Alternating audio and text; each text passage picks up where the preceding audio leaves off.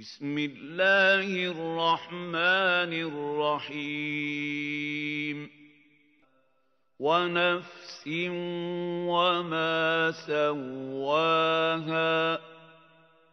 فألهمها فجورها وتقواها. قد أفلح من زكاها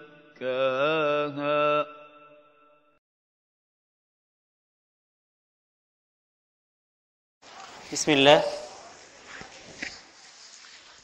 الحمد لله والصلاة والسلام على سيدنا رسول الله سيدنا محمد وعلى آله وصحبه ومن والاه.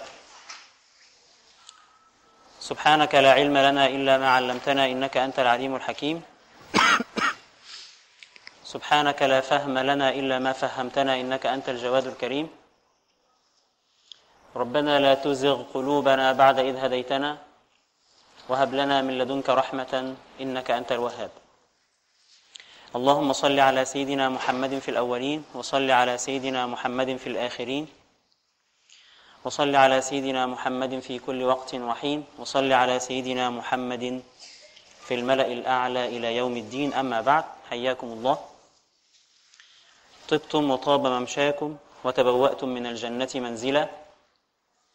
أسأل الله سبحانه وتعالى أن يجعل هذه الأوقات في موازين حسناتكم وأن ينفعنا وإياكم بما نسمع إنه ولي ذلك والقادر عليه.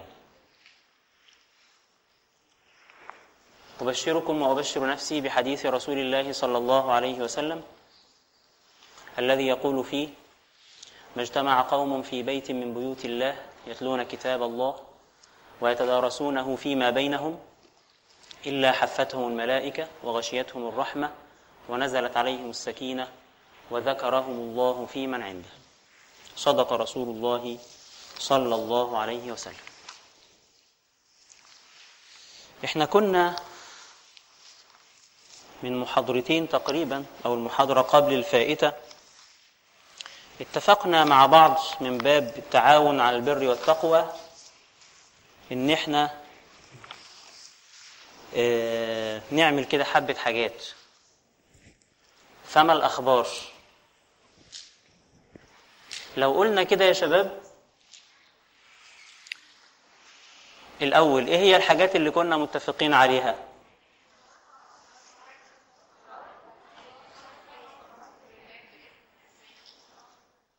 ده إيه إن شاء الله؟ واحد يتكلم عشان كلنا نسمع ها؟ اتفضلي. أذكار الصباح والمساء.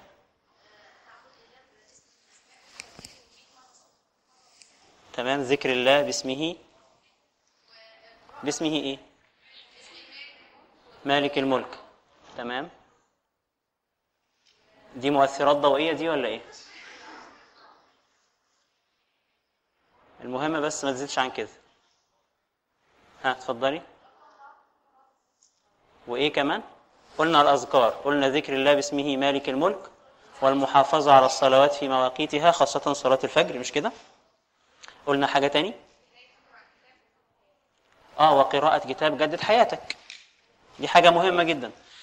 طيب مين فينا اشترى كتاب جدد حياتك؟ كويس. مين فينا قرأ عنوان كتاب جدد حياتك؟ طيب دي حاجة مبشرة. أنا برضو عايز أشجع نفسي. طيب مين فينا قرأ مقدمة كتاب جدد حياتك؟ مين فينا قرأ خمسين صفحة من كتاب جدد حياتك؟ طيب آه نقرأه يا شباب كتاب مهم إن شاء الله سيكون فاتحة خير عليكم بإذن الله. طيب قلنا كمان ذكر الله تعالى باسمه مالك الملك. مش كده؟ وده كان بمناسبة إيه؟ إنه من عيوب النفس إيه؟ أنها تطلب النفع ممن لا يملكه. وقلنا ساعتها إنه علاج هذه الحالة إن إحنا إيه؟ نوقن أن الله سبحانه وتعالى وحده هو النافع الضار. طيب كيف يحصل في قلوبنا هذا المعنى؟ قلنا في علاج ناجع وناجح وجربوه قبل كده ونجح كتير وهو علاج ماذا؟ علاج الذكر. فاحنا عشان كده تواصينا مع بعضنا إن إحنا نذكر الله بهذا الاسم. لعل ترداده باللسان يصل إلى إلى القلب. فمين فينا إحنا قلنا الكلام ده من أسبوعين يعني من 15 يوم تقريبا قول 14 يوم. وكنا قايلين 100 الصبح و100 بالليل. يعني 200 مرة في اليوم في 14 بكم مرة؟ بكام يا فندم؟ 1400 ولا 2800 200 في 14 200 في 14 بكام يا شباب؟ نجيب مهندس أو نجيب محاسب؟ بكام يا فندم؟ 200 في 14 بكام يا فندم؟ 2800 الحمد لله. مش معنى اني شيخ ما بعرفش أحسب يعني. طيب 2000 وكام و800 مين فينا ذكر اسم الله مالك الملك 2800 مرة؟ ما شاء الله. ما شاء الله. طيب 2000 مرة؟ ألف مرة؟ جميل قوي 500 مرة؟ طيب 100 مرة؟ طيب الحمد لله. الإخوة اللي بيلعبوا في النور إحنا بنخاف من الحاجات دي. طيب حضرتك الآن في ناس التزموا بهذا التكليف وإيه اللي حصل؟ وسبقوك إلى الله سبحانه وتعالى. كان في بعض الصالحين في مرة قاعد مع تلامذته وبعدين كلمهم عن فضل ذكر الله سبحانه وتعالى وفضل التعلق بالله سبحانه وتعالى وفضائل الذكر العديدة الواردة في القرآن والسنة. فطبعا الناس كلها تحمست إن هي إيه تبدأ بداية جديدة. خلاص مش هضيع ثانية من حياتي من غير ما أحوز هذا الفضل العظيم. إزاي يفوتني هذا الفضل العظيم وأنا تايه عنه؟ فالشيخ طبعا أنتوا عارفين المشايخ دايما يحبوا ينكدوا على الناس. فإيه؟ فقال لهم المشكلة مش في اللي جاي. المشكلة في اللي راح. هتعوضوا إزاي؟ المشكلة مش في اللي جاي. يعني لو افترضنا أنكم صدقتم في هذه الجلسة وإيه؟ ونويتم إنكم تفتحوا صفحة جديدة مع الله. جميل قوي اللي فات بقى هنعمل فيه إيه؟ هنرجعه إزاي؟ مش هيرجع. فيا شباب ما تضيعوش على نفسكم الفرص فإنه من علامات المقت إضاعة الوقت. طيب صلوا على سيدنا النبي. كنا وقفنا في كتاب عيوب النفس لأبي عبد الرحمن السلمي رحمه الله عند قوله ومن ومن عيوبها أنها تألف الخواطر الردية.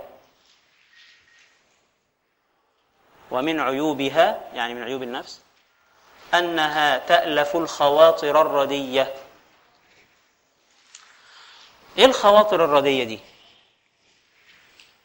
الإنسان بترد عليه خواطر على ذهنه أفكار على قلبه معاني.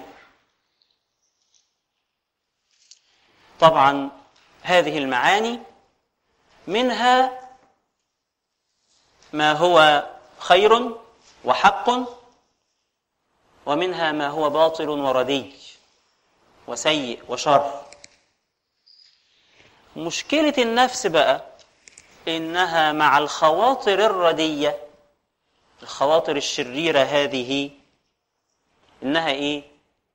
بتألفها بتطمن لها أكثر من الحاجات التانية فتسكن إليها أكثر من غيرها طيب لما النفس تألف هذه الخواطر الردية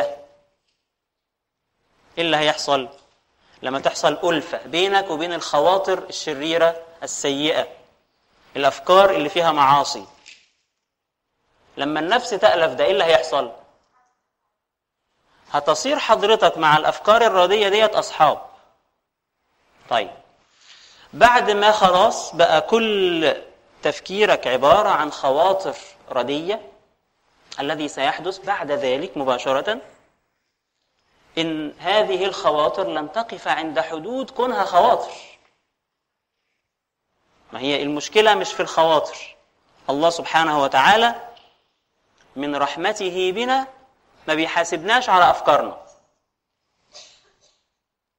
لا يكلف الله نفسا إلا وسعها. نزلت هذه الآية بعد ما الصحابة اشتكوا لسيدنا النبي صلى الله عليه وسلم إنه الله سبحانه وتعالى يقول وإن تبدوا ما في أنفسكم أو تخفوه يحاسبكم به الله. فجم غلابة زينا بالظبط فإحنا يا ربي يعني ده أمر صعب جدا. فراحوا يلتمسون من رسول الله صلى الله عليه وسلم أن يرفع عنهم هذا هذا الأمر. فذهبوا لسيدنا النبي فسيدنا النبي صلى الله عليه وسلم أكرمه الله سبحانه وتعالى وأنزل عليه الآية التالية مباشرة التي فيها إيه؟ لا يكلف الله نفسا إلا وسعها. فعرفنا إنه الخواطر السيئة التي ترد على القلوب لا حساب عليها.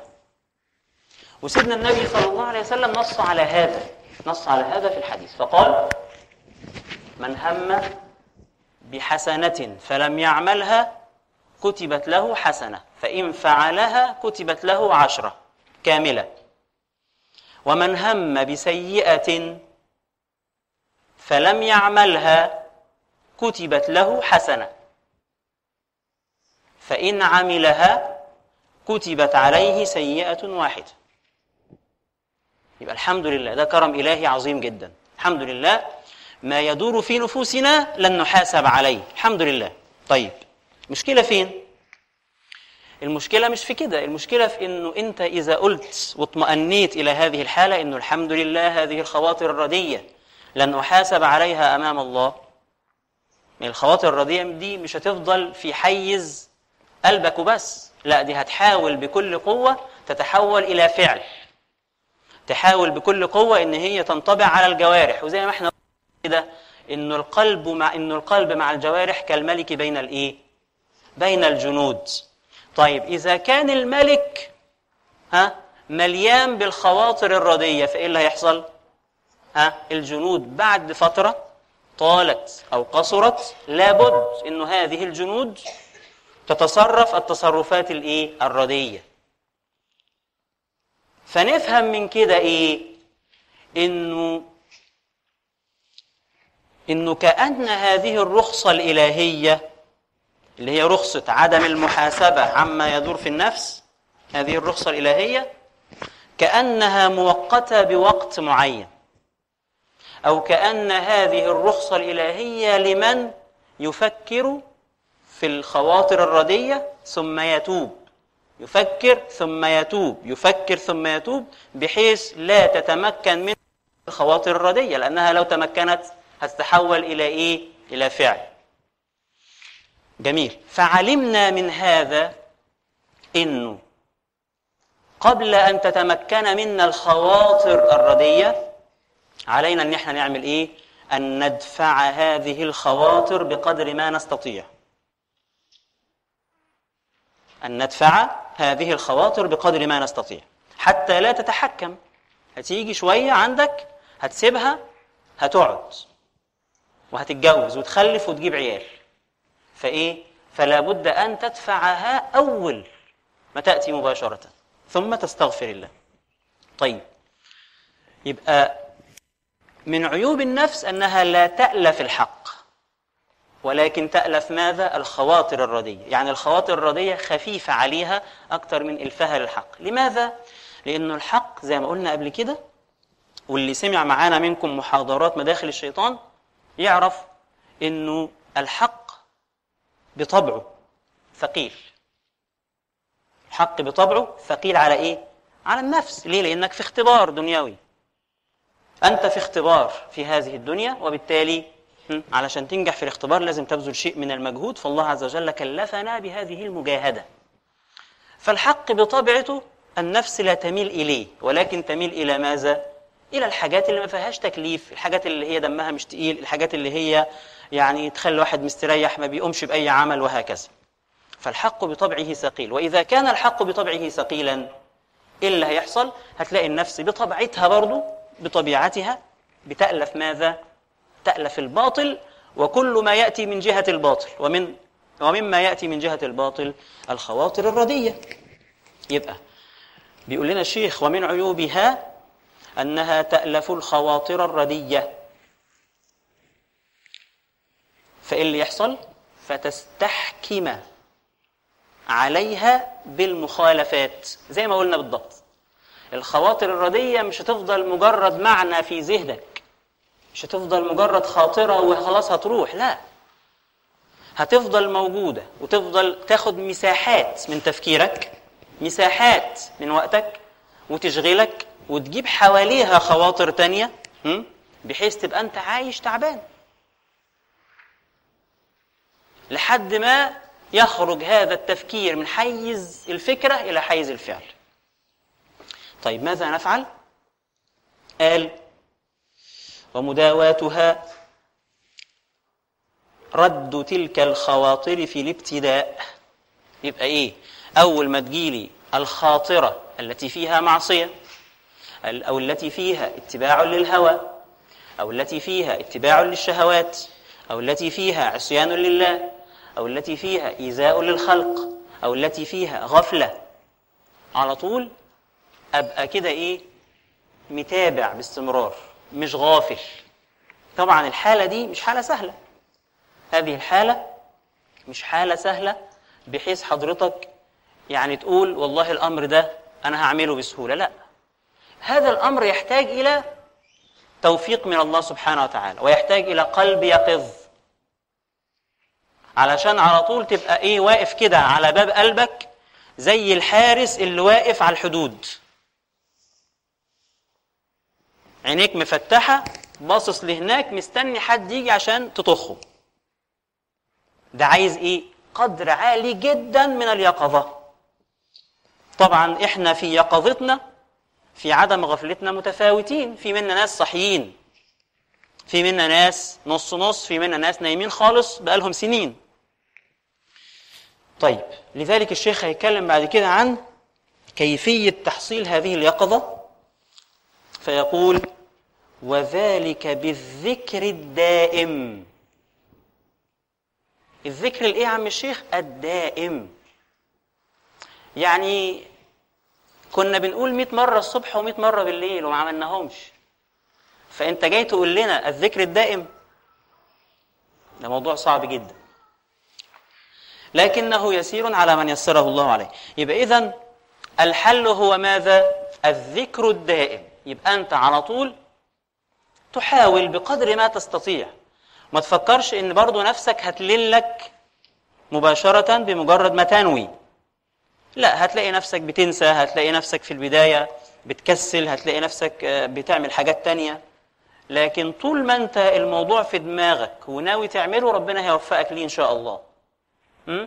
إن يعلم الله في قلوبكم خيرا إيه؟ يؤتكم خيرا.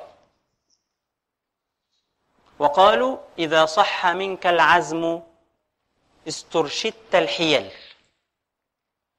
إذا صح منك العزم استرشدت الحيل. يعني اللي عايز حاجة بيعملها. هم؟ إذا صح منك العزم يعني لو عندك عزيمة أكيدة على فعل شيء ما هتجد الوسائل. ما تقولش ما عنديش وقت. ما تقولش أصلي مش عارف بكسل ما تقولش اصل ما حدش بيسيبني في حالي ما تقولش أصل أنا والله عندي مذاكرة ما تقولش ما تقولش ما تقولش. إذا صح منك العزم استرشدت الحيل. هتلاقي حيلة حتى تنفذ ما تريد. فقال لك وذلك بالذكر الدائم. طيب ده شيء عظيم جدا.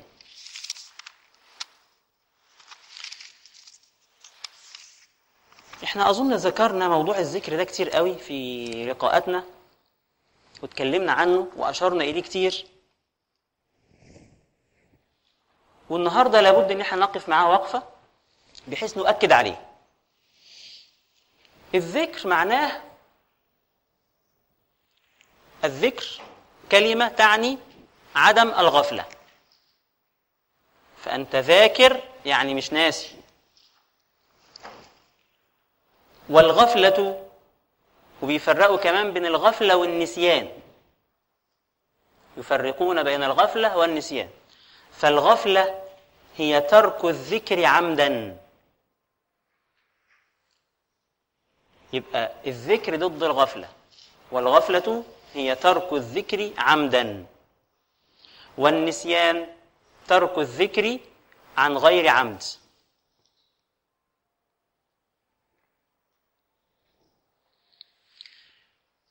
حالة الغفلة هذه غير مطلوبة. الله عز وجل نهانا عنها فقال واذكر ربك. اذكر يعني لا تنسى لا تغفل.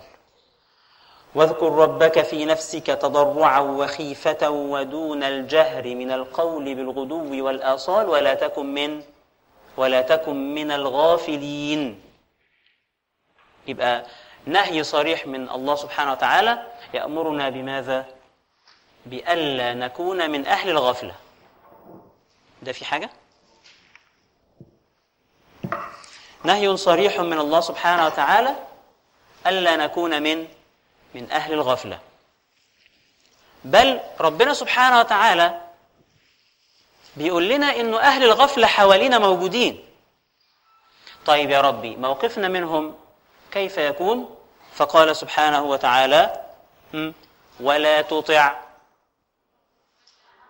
من أغفلنا قلبه عن ذكرنا واتبع هواه وكان أمره فرطا لأنه غفلة القلب هذه على طول هتتحول إلى سلوك فيصبح أمره فرطا سايب. لا ضابط ولا رابط.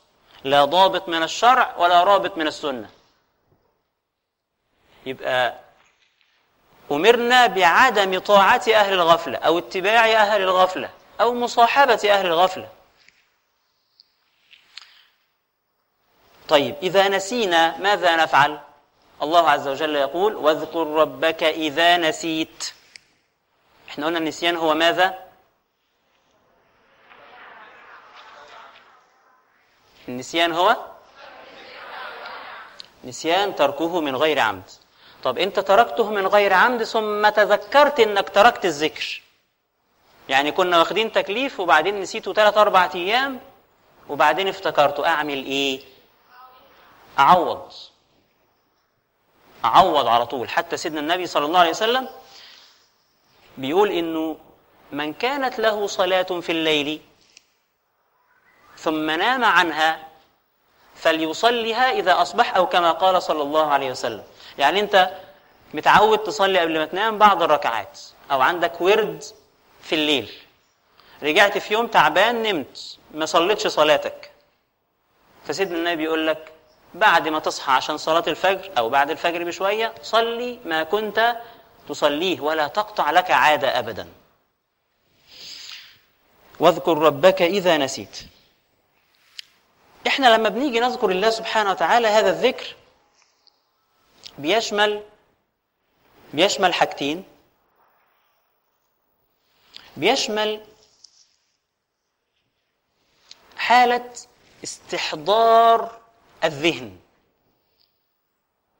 عندما تقول مالك الملك. دي مش مجرد كلام باللسان. عندما تقول الحي القيوم مش مجرد كلام باللسان لكن لابد أن يكون معها قدر المستطاع استحضار الذهن حضور الذهن.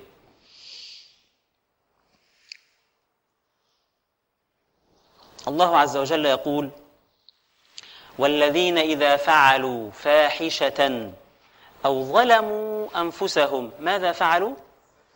ذكروا الله. يبقى دول حصل لهم إيه؟ دول ناس كانوا هيقعوا في المعصية. أو وقعوا في المعصية. لكن صحيوا. ذهنهم بقى عندهم حالة من الوعي واليقظة فذكروا الله فماذا فعلوا بعد أن ذكروا الله؟ استغفروا. استغفروا لذنوبهم ومن يغفر الذنوب إلا الله؟ لا أحد. الله عز وجل أيضا يؤكد على هذا المعنى معنى حضور الذهن. فيقول واذكروا نعمتي نعمتي التي أنعمت عليكم. يبقى تذكر النعم هنا معناه إيه؟ معناها إنك تقول عندي مال عندي مال عندي مال ولكن حالة إيه؟ حالة وعي بما أعطاك الله من نعم. حالة الوعي بما أعطاك الله من نعم سينتج عنها إيه؟ شكر القلب. وتوجيه هذه النعم لما يحبه الله ويرضاه. يبقى لما بنتكلم عن الذكر هذا معنى. المعنى الثاني النطق باللسان. وفيه يقول الله عز وجل يا أيها الذين آمنوا اذكروا الله ذكرا كثيرا. يبقى المراد هنا ماذا؟ ذكر اللسان. لما بنتكلم إحنا ونحث بعض على ذكر الله سبحانه وتعالى بنبقى بنقول لحضراتكم حاول بقدر ما تستطيع أن تذكر الله عز وجل بلسانك مع حضور ذهنك وقلبك. الاثنين مع بعض علشان يحدث هذا الذكر في نفسك اثرا. طيب أنا حاولت أذكر الله سبحانه وتعالى ولكن ذهني بيتوه. بقعد أقول على السبحة كده أو على صوابعي بقعد أذكر الله أقول لا إله إلا الله لا إله إلا الله لا إله إلا الله ألف مرة ألفين مرة وبعدين أنا مش مركزة في اللي أنا بقوله. مش مشكلة. برضو قولي. يبقى إحنا عندنا الآن درجتين. درجة أفضل هي ما نريد الوصول إليه هي إنه هذا الذكر الذي ننطق به بألسنتنا أو الذي تنطق به ألسنتنا يكون موجود فين؟ في عقولنا وقلوبنا ونستشعر معانيه. طيب أنا لسه في البداية ولسه بجرب وما عملتش الموضوع ده قبل كده أو ما عملتوش كتير أو بعمله بقالي سنين بس لسه ما وصلتش لهذه الحالة الحل مش أبدا إن إحنا نترك. ليس الحل في الترك ولكن الحل في إيه؟ في الاستمرار مع سؤال الله سبحانه وتعالى حضور القلب. طيب لو جينا نتكلم عن مكانة الذكر في الإسلام وأهميته سنجد أنه القرآن ينص صراحة على أن ذكر الله سبحانه وتعالى أكبر. الله عز وجل يقول اتل ما أوحي إليك من الكتاب وأقم الصلاة. إن الصلاة تنهى عن الفحشاء والمنكر. وإيه؟ ولذكر الله أكبر. لاحظ الآية هنا بتأمرنا بماذا؟ تأمرنا بقراءة القرآن وإيه كمان؟ الصلاة. ثم قال لنا ولذكر الله أكبر. أكبر من إيه؟ ذكر الله أكبر من كل شيء. لأن الصلاة نفسها هي ذكر. القرآن قراءته ماذا؟ نوع من الذكر. فأنت لو جيت تتأمل في كل العبادات الإسلامية هتلاقيها بطريقة أو بأخرى هي نوع من الإيه؟ الذكر. حتى الصلاة من اسمها في اللغة العربية الصلاة لغة الدعاء. والصلاة بتاعتنا دي مليانة أذكار. فالصلاة ذكر لكن بطريقة معينة. إذا ولذكر الله أكبر والله يعلم ما تصنعون. ذكر الله أكبر قلنا أكبر من كل شيء. أو المعنى ذكر الله لكم أكبر من ذكركم له.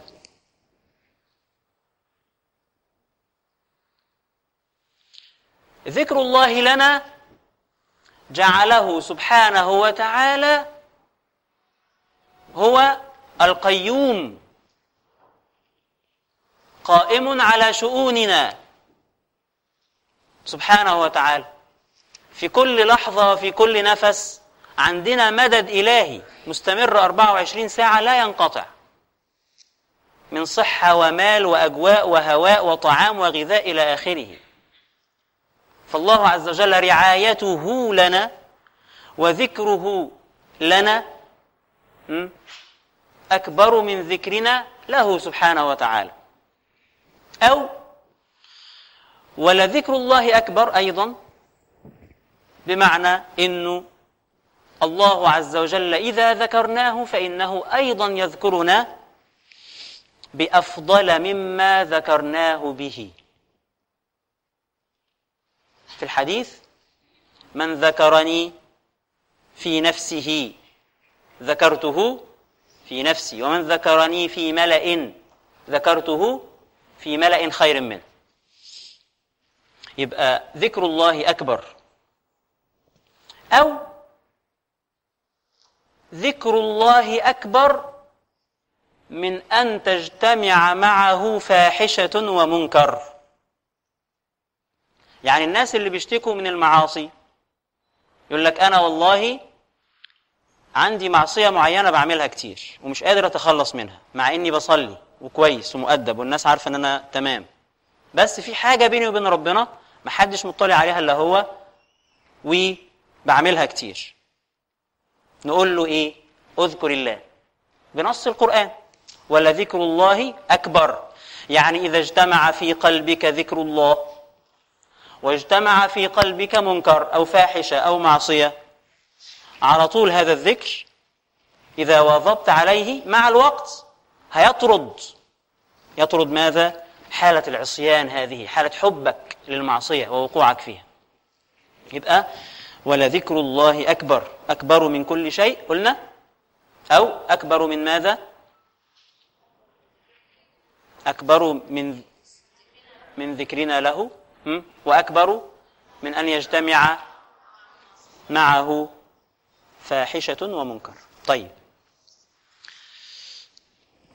الذكر الإسلام رتب عليه أجر عظيم. يبقى إحنا الآن بنتكلم عن مكانة الذكر وقلنا إنه واحد ذكر الله ماذا؟ ذكر الله أكبر. اثنين الإسلام رتب على الذكر أجر عظيم. سيدنا النبي صلى الله عليه وسلم ينص على هذا نصا. يعني مش بنقول لكم كلام مثلا إحنا فهمناه. لا ده جاي به بالكلام اللي هو الصريح الواضح. سيدنا النبي صلى الله عليه وسلم في حديث أبي الدرداء يقول ألا أنبئكم بخير أعمالكم? خير العمل أفضل العمل. وأزكاها عند مليككم. أزكاها يعني أطهرها أو أزكاها يعني التي تنمو سريعا عند الله سبحانه وتعالى. وأزكاها عند مليككم. وأرفعها في درجاتكم يعني التي من شأنها أن ترفع درجاتنا عند الله سبحانه وتعالى وفي الجنة. مش كده وبس؟ وخير لكم من إعطاء الذهب والفضة. يعني خير من إيه؟ من الإنفاق. طبعا مش خير من الفرض. الفرائض أولا إن الله لا يقبل النوافل حتى تؤدى الفرائض. فإعطاء الذهب والفضة المراد به هنا ماذا؟ الإنفاق. وخير لكم من أن تلقوا عدوكم. فتضربوا أعناقهم ويضربوا أعناقكم. يعني خير من إيه؟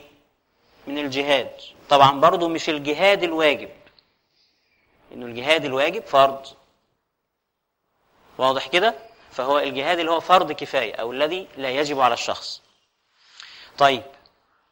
يبقى النبي صلى الله عليه وسلم عمال يشوق الصحابة ويقول لهم خير وخير وخير.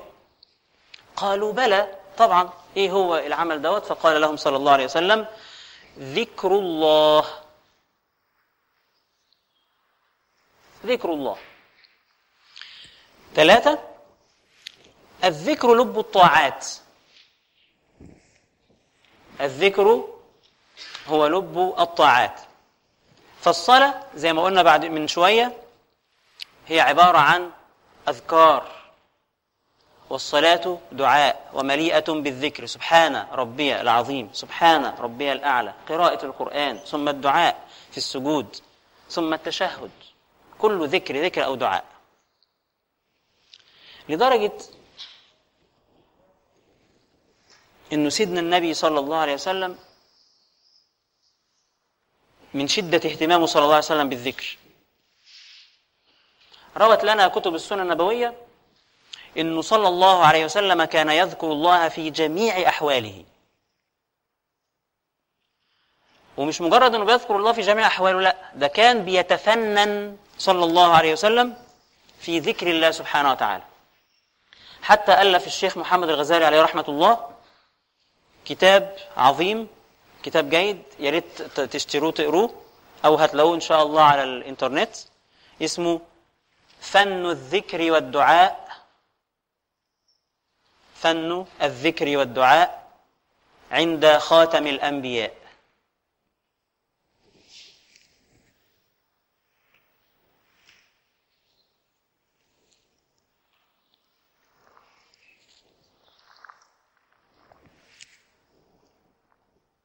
فن الذكر والدعاء عند خاتم الأنبياء للشيخ محمد الغزالي عليه رحمة الله.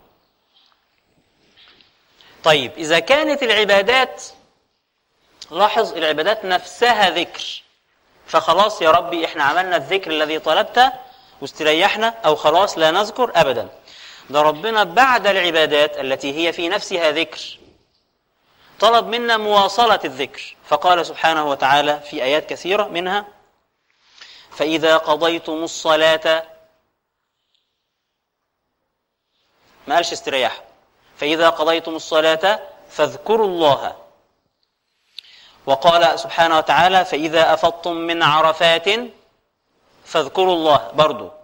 وقال فإذا قضيتم مناسككم ها فاذكروا الله. يبقى مع أن العبادات نفسها هي في نفسها ذكر إلا أن الله سبحانه وتعالى طلب منا أن نأخذ هذه الحالة التي كنا فيها حالة العبادة والاتصال بالله سبحانه وتعالى وأن نجعلها تتمدد حتى تملأ بقية حياتنا.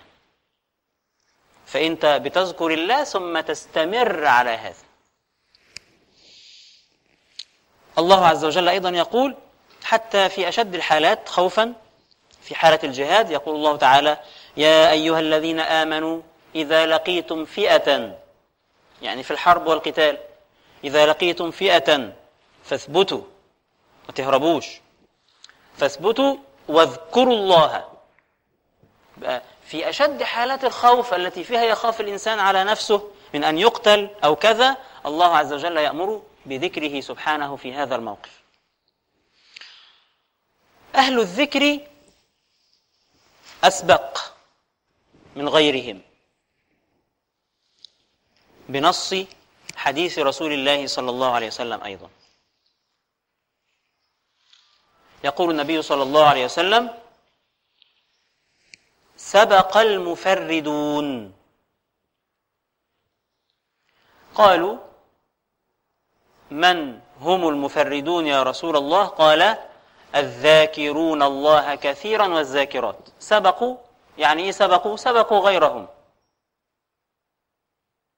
سبقوا غيرهم عند الله سبحانه وتعالى. كلمة كلمة المفرد هذه الكلمة توحي بمعنى التميز. وإنه هذا الشخص عنده شيء من الخصوصية. فهو بذكره يتميز عن بقية الناس. لأنه بين الغافلين كالحي بين الأموات بنص حديث رسول الله صلى الله عليه وسلم أيضا.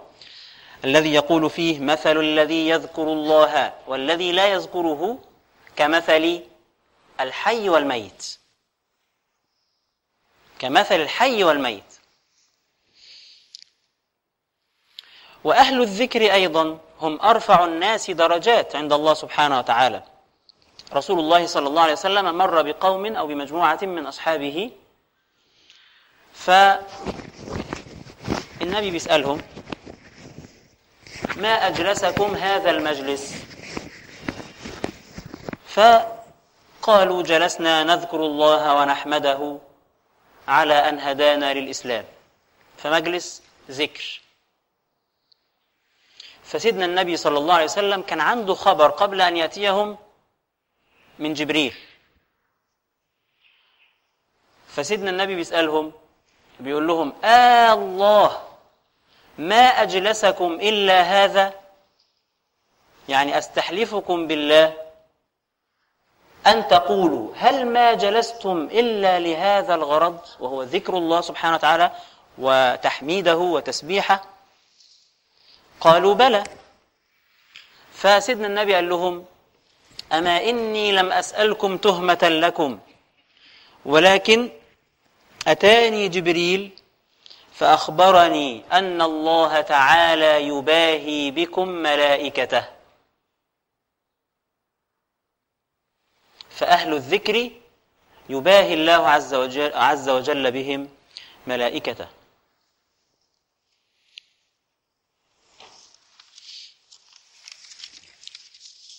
أهل الذكر كذلك هم أهل الله وخاصته. إحنا قلنا من الذكر قراءة القرآن. والله عز وجل يقول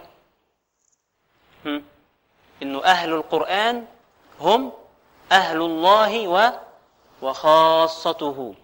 طيب لما أنت تكون من أهل الله لما أنت تكون يعني بتاع ربنا لن يقدر عليك أحد. الله عز وجل في الحديث القدسي يقول أنا عند ظن عبدي بي وأنا معه حين يذكرني. فإن ذكرني في نفسه ذكرته في نفسي وإن ذكرني في ملأ ذكرته في ملأ خير منه. فأنت لما ربنا يذكرك في نفسه ويذكرك عند الملائكة الذين هم خير من البشر الذين تذكر الله معهم في الدنيا. يبقى هذا يدل على إنه أنت الآن صار لك عند الله سبحانه وتعالى خصوصية أو خصوصية ما. مع هذه الفوائد العظيمة بنقدر نتلمس أو مع هذه الفضائل العظيمة بنقدر نتلمس أو نبحث عن فوائد الذكر فبنجد إنه الذكر البسيط في الإسلام من رحمة الله سبحانه وتعالى بنا إنه له من الأجر الشيء الكثير مع إنك ما عملتش حاجة تقريبا. فسيدنا النبي صلى الله عليه وسلم يقول لنا مثلا والأحاديث في هذا كثيرة جدا. كلمتان خفيفتان على اللسان. ثقيلتان في الميزان. حبيبتان إلى الرحمن إيه؟ سبحان الله وبحمده سبحان الله العظيم. انت عملت إيه بقى إن شاء الله؟ ولا حاجة. سبحان الله وبحمده سبحان الله العظيم. ولا حاجة. سيدنا النبي صلى الله عليه وسلم مثلا يقول من قال لا إله إلا الله وحده لا شريك له له الملك وله الحمد وهو على كل شيء قدير في يوم مئة مرة. يبقى إيه؟ لا إله إلا الله وحده لا شريك له له الملك وله الحمد يحيي ويميت وهو على كل شيء قدير في يوم مئة مرة. كانت له عدل يعني تعدل تساوي عتق عشر رقاب. لاحظ عشر رقاب دي مش حاجة سهلة. لأنه فك الرقبة الواحدة تنجي من النار.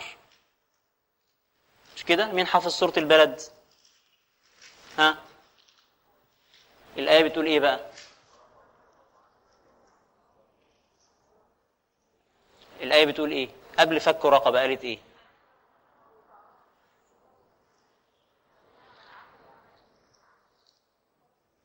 فين؟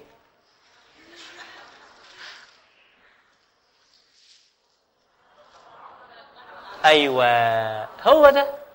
الناس اللي فوق صاحية إزاي؟ فلا اقتحم العقبة. عقبة إيه؟ أهوال القيامة. عقبة النار. عقبة الصراط. عقبة توزيع الكتب. فمنهم من يأخذ كتابه بيمينه أو بيساره. عقبات بعد عقبات فلا اقتحم العقبة فك رقبة. إزاي نقتحم هذه العقبة؟ ربنا قال لك تفكها إزاي أو تقتحمها إزاي. يبقى تعمل إيه؟ منها فك رقبة. رقبة واحدة رقبة واحدة. فإنت لما سيدنا النبي هنا في الحديث يقول لك له عدل عشر رقاب يبقى ما تقولش إيه عشرة يعني. يبقى اذا كانت له عدل عشر رقاب. وكتب له بها مئة حسنة ومحيت عنه مئة سيئة وكانت له حرزا من الشيطان يومه ذاك حتى يمسي ولم يأت أحد بأفضل مما جاء به إلا أحد عمل أكثر من ذلك. يعني لما حضرتك هتعمل كده أي حد هيعمل صالح على وجه الأرض مش هيكون حسناته زي حسناتك. مهما فعل إلا إن قال مثل ما قلت وزاد عليك بواحد.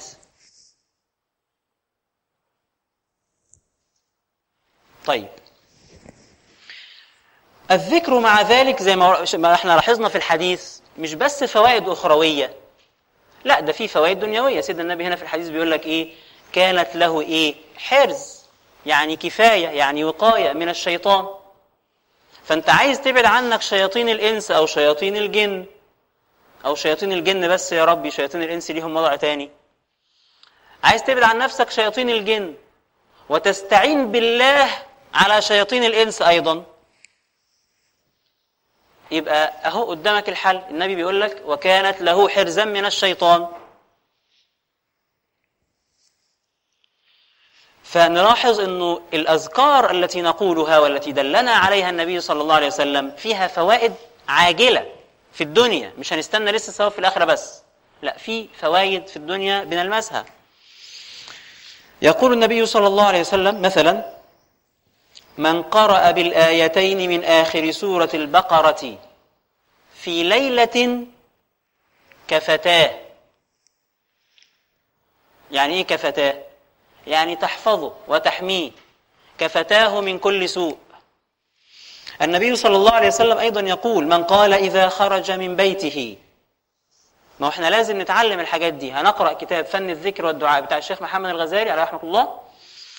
وهنجيب معاه كتاب الوابل الصيب من الكلم الطيب اللي فيه هذه الأذكار كلها. وهنجيب معاهم كتاب الوظيفة الزروقية بتاع سيدي أحمد زروق اللي جمع فيها الشيخ أحمد زروق عليه رحمة الله هذه الأذكار النبوية أيضا. حتى بيقولوا إنه ولا خلاص مش مهم دي. يبقى إذا قلنا إيه؟ فن الذكر والدعاء عند خاتم الأنبياء. الشيخ محمد الغزالي. الوابل الصيب من الكلم الطيب. تأليف مين يا شباب؟ مين يا شباب؟ ابن القيم ولا ابن تيمية؟ ها؟ الكلم الطيب هو لابن تيمية. ماشي. يبقى الوابل الصيب من الكلم الطيب لابن القيم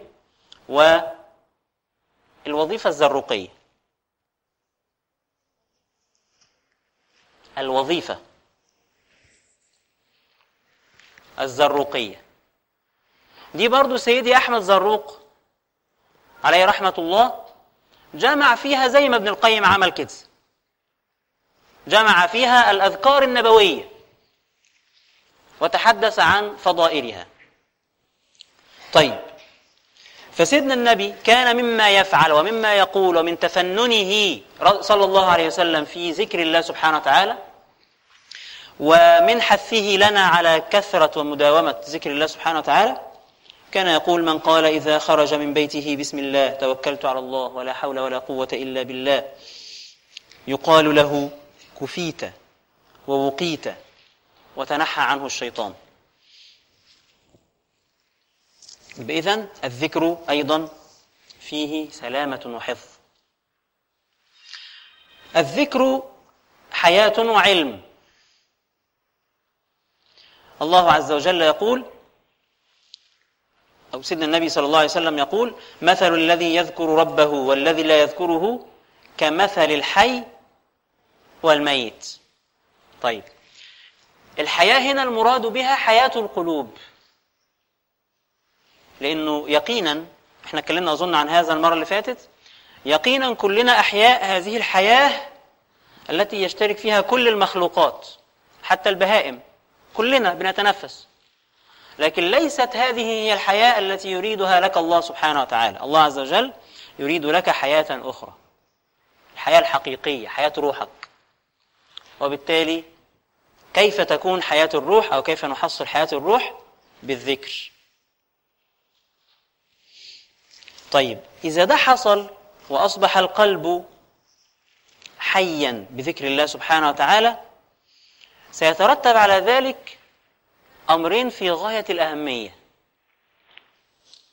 الأمر الأول أنه سيصبح هذا القلب لين. غير قاسي. يبقى الذكر سيؤدي إلى حياة القلب حياة القلب ستؤدي إلى لين القلب. الله عز وجل يقول الله نزل أحسن الحديث كتابا متشابها. مثاني تقشعر منه جلود الذين يخشون ربهم ثم تلين جلودهم وقلوبهم إلى ذكر الله. يبقى مع ذكر الله ماذا يحدث؟ يلين القلب. الله عز وجل يقول في السورة المقابلة بقى الناس اللي هم قلبهم لم يصل لهذه المرحلة مرحلة لين القلب والتأثر بالذكر. ومرحلة حياة القلب هذه الله عز وجل يقول فويل للقاسية قلوبهم من ذكر الله. يبقى ذكر الله من شأنه أن يحيي هذا القلب. وتأثرك بالذكر بيكون على متوقف على مقدار حياة قلبك. كلما كان قلبك أكثر حياة كلما حدث ماذا؟ تأثر أكثر بالذكر وهي عملية تبادلية. يعني القلب يحيا يتأثر بالذكر. يتأثر بالذكر يحيا أكثر وهكذا. الله عز وجل أيضا يصف المؤمنين. لين القلب هذا من صفات المؤمنين. يقول الله تعالى إنما المؤمنون إنما. حصر. يعني هم دول المؤمنين مش حد تاني. إنما المؤمنون الذين إذا ذكر الله إيه اللي يحصل؟ وجلت قلوبهم. يعني هذه القلوب خافت. طيب القلوب هتخاف إزاي وهي عليها صدأ المعاصي؟ فلازم هذه القلوب تتمسح الأول وتتنظف ثم تذكر الله كثيرا حتى تلين. فلن تصل لهذه لهذه الصفة لن تصل لاكتساب هذه الصفة إلا مع كثرة الذكر. طيب يبقى إذن سيصبح القلب واحد قلنا إيه؟ لين. غير قاسي. سيصبح القلب أيضا متذكر غير غافل. الله عز وجل يقول إن في خلق السماوات والأرض. يعني لما تمر عليك آيات الله سبحانه وتعالى كلنا بتمر علينا آيات الله وآيات الله أمامنا كثيرة جدا. كثيرة جدا. لكن في منا اللي بيشوفها وفي منا اللي ما بيشوفهاش غير لما يتخبط. يموت له حد تحصل له مشكلة كبيرة يصاب ببلاء. فيبدأ يصحى ويقول لك أيوة ويعيد حساباته. فآيات الله أمامنا كثيرة كثيرة كثيرة لا حصر لها. حتى بعض الناس بيقولوا إنه العالم ما هو العالم؟ العالم هو كل ما سوى الله. كل ما سوى الله اسمه العالم. قالوا إنه العالم ما سمي بهذا الاسم إلا لأنه كل ما فيه هو عبارة عن علامة تدل على الله سبحانه وتعالى. فالعالم من العلامة. فأنت كل حاجة يمكن أن ترى فيها الله سبحانه وتعالى. يبقى إذن الله عز وجل يقول إن في خلق السماوات والأرض واختلاف الليل والنهار لآيات لأولي الألباب. طب إحنا من ساعة ما اتولدنا لحد دلوقتي كام يوم اختلاف ليل ونهار مروا علينا؟ كم مرة شفنا السماء؟ وهكذا. لآيات لأولي الألباب. طب إزاي ده يحصل؟ وصفهم أولو الألباب دولت فقال الذين يذكرون الله. يبقى عشان تصل لهذه المرحلة مرحلة أن ترى الله في هذا الوجود يبقى ربنا كده قدام عينك في كل حاجة أنت بتعملها يبقى لازم تستعين بذكر الله سبحانه وتعالى. الذين يذكرون الله قياما وقعودا وعلى جنوبهم. الذكر أيضا طمأنينة وسكينة. الله عز وجل يقول الذين آمنوا وتطمئن قلوبهم بذكر الله. يبقى ذكر الله هو وسيلة اطمئنان القلب سكينة القلب راحة القلب راحة البال التي يبحث عنها كل البشر ولن يصلوا إليها إلا من هذا الطريق. هو ربنا سبحانه وتعالى أغلق كل الأبواب إلا بابه سبحانه.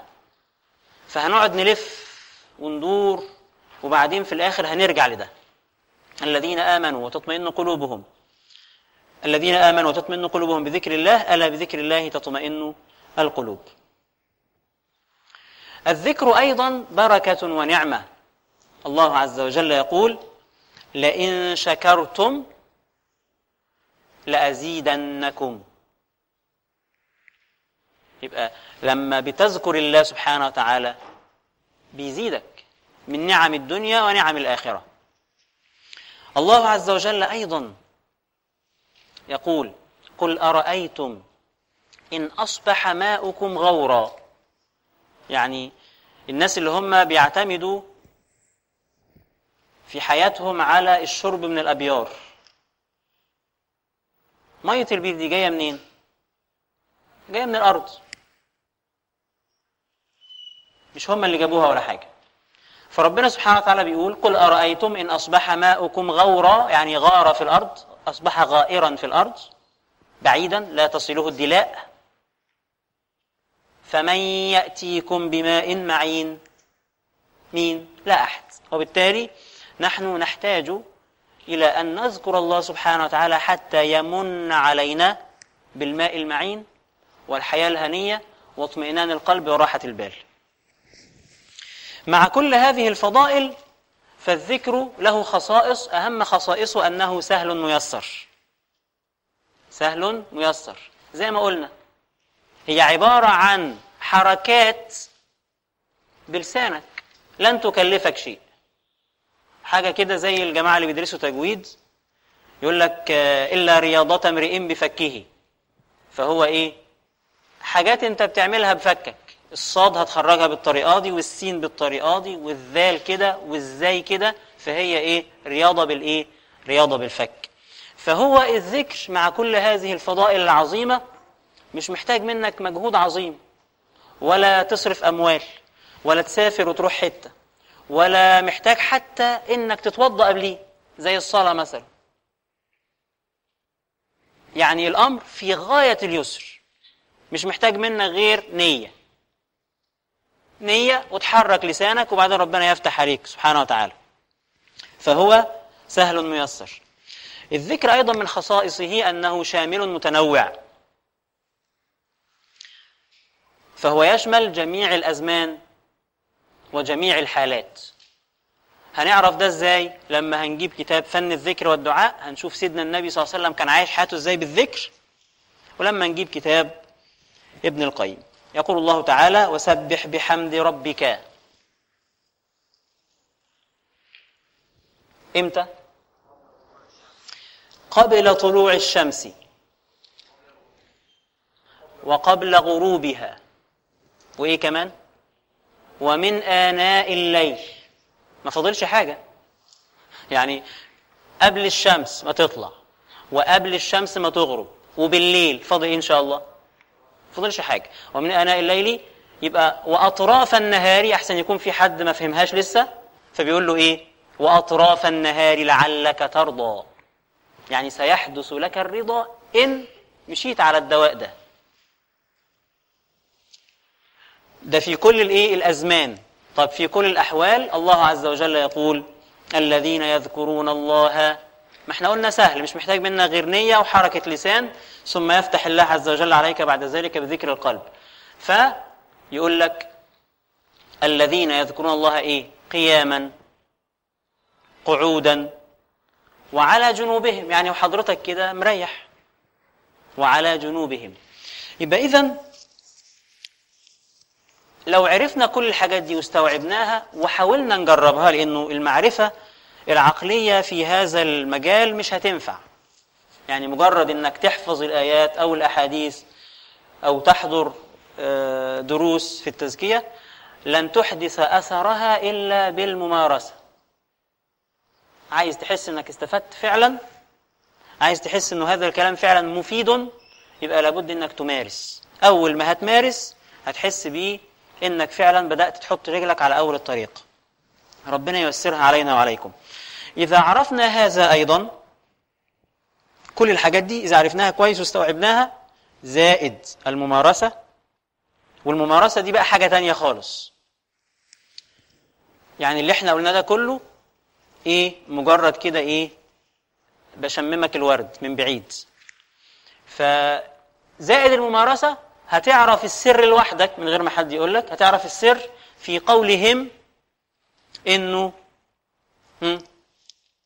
إنه العالم الرباني عنده إجابة واحدة على كل الأسئلة. مش قلناها المرة اللي فاتت؟ يبقى كل الأسئلة لها إجابة واحدة. أسئلة كثيرة وجواب واحد. لكن الفقيه هتسأله على كل سؤال في إجابة مختلفة.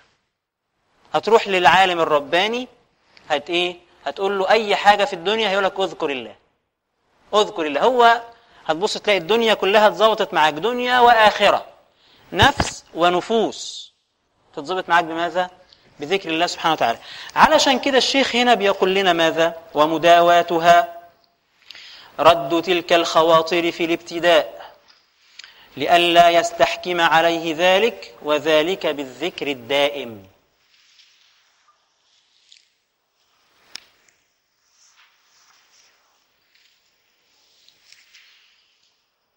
وملازمة الخوف بالعلم أن الله يعلم ما بسرك.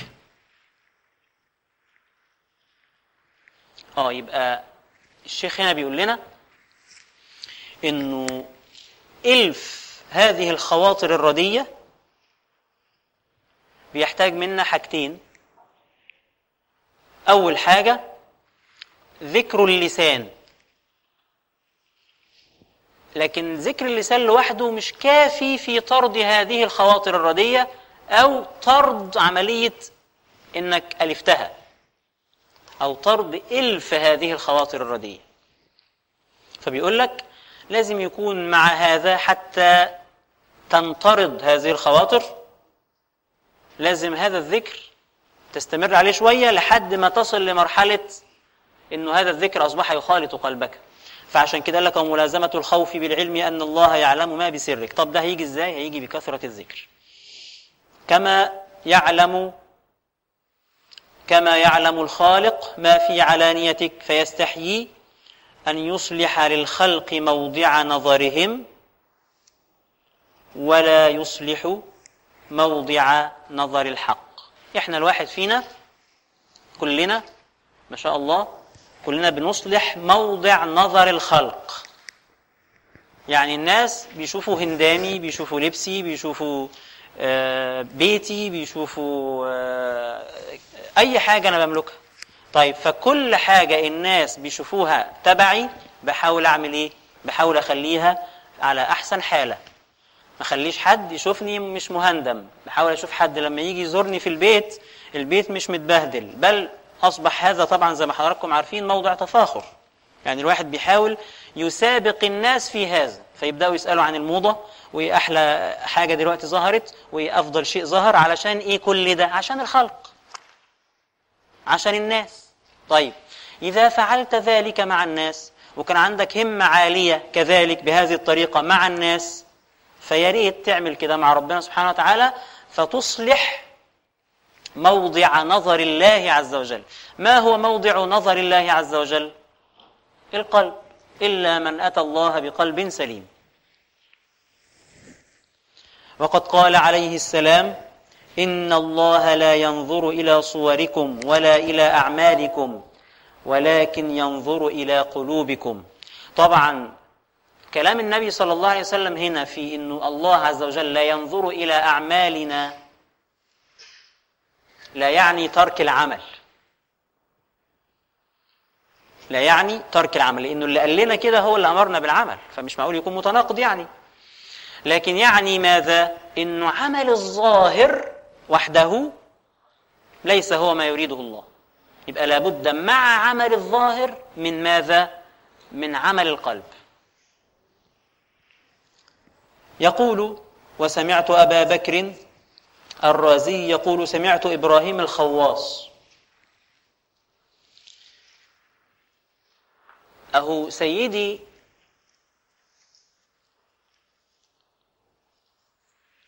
طيب يقول سمعت إبراهيم الخواص يقول أول الذنب خطرة. يبقى كيف يحدث الذنب؟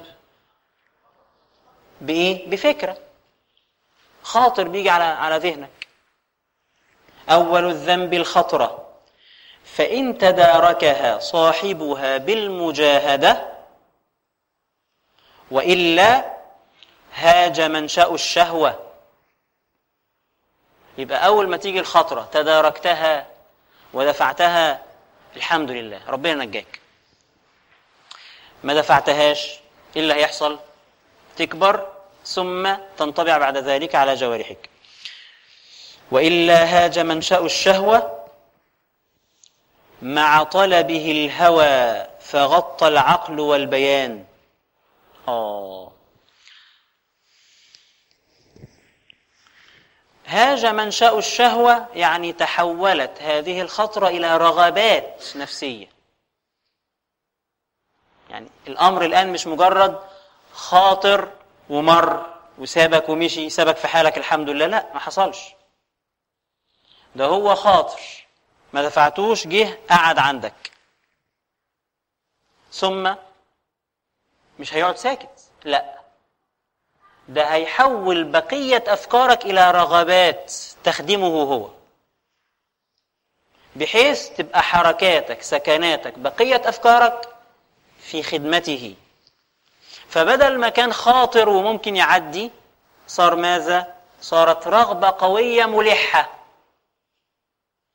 بعد ما كانت حاجة كده بسيطة وعدت لا ده صارت حاجة انت مركز فيها وانت اللي عايزها وانت اللي بتسعى ليها وانت اللي بتهيئ الأجواء ليها وانت اللي بتدعو الناس ليها وهكذا.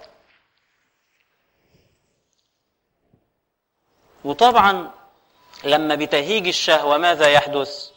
يغطى العقل. خلاص العقل بيغيب. وهكذا روي في بعض الأسفار أن الهوى والشهوة يغلبان العقل والعلم والبيان.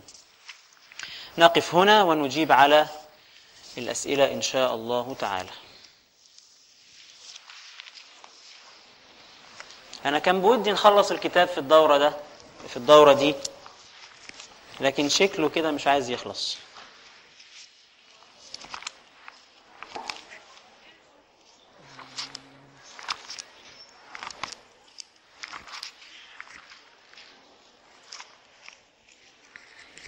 لا لسه كتير.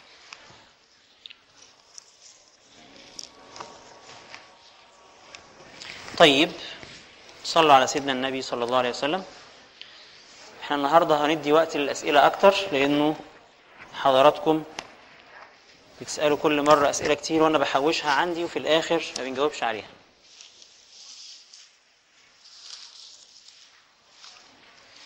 طيب كفاية كده بقى ولا إيه؟ بسم الله.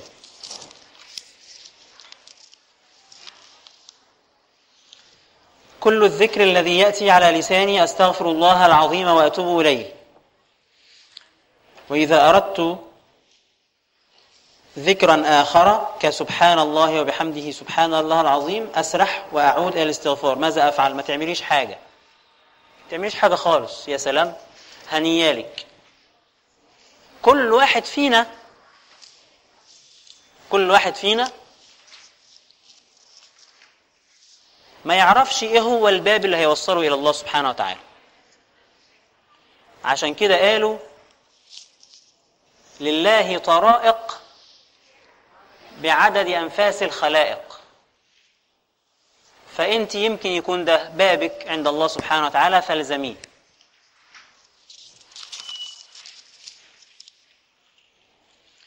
جزاكم الله خيرا. هل النقاب فرض أو سنة؟ النقاب عند جمهور الفقهاء سنة.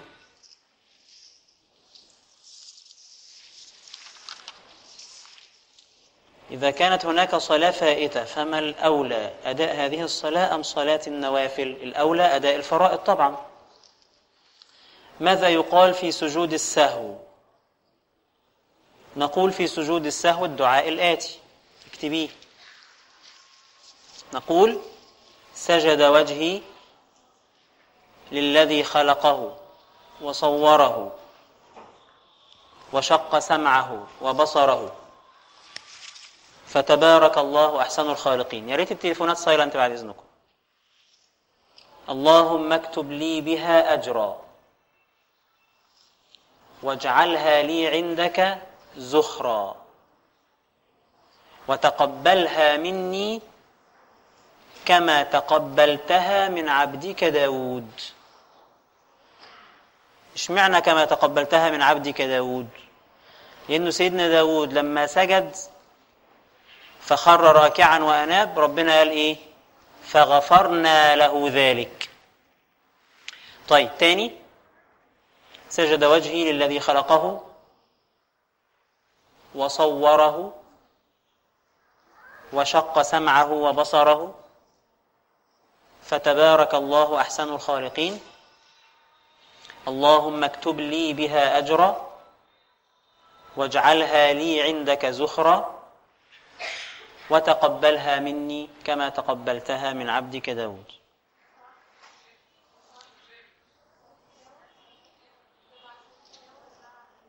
آه ده دعاء سجود التلاوة طبعا. إيه بقى؟ ماذا يقال في سجدة السهو؟ أنا وأنا أسأل عن سجدة السهو سهوت. طيب في سجود السهو بنقول هي سجدة عادية. نقول سبحان ربي الأعلى. عادي خالص وندعو الله سجدة عادية زي بقية سجدات الصلاة. الحمد لله. طيب.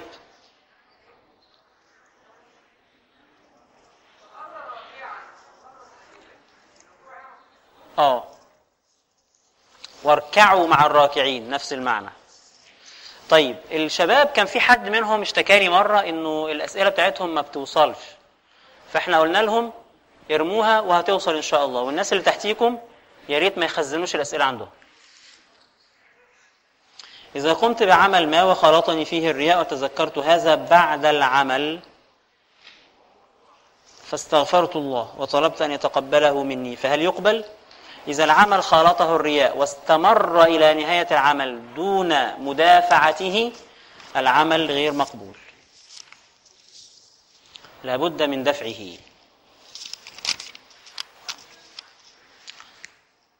متى يكون الجهاد فرض؟ تدرس ده إن شاء الله في الفقه بإذن الله تعالى في المستوى التمهيدي.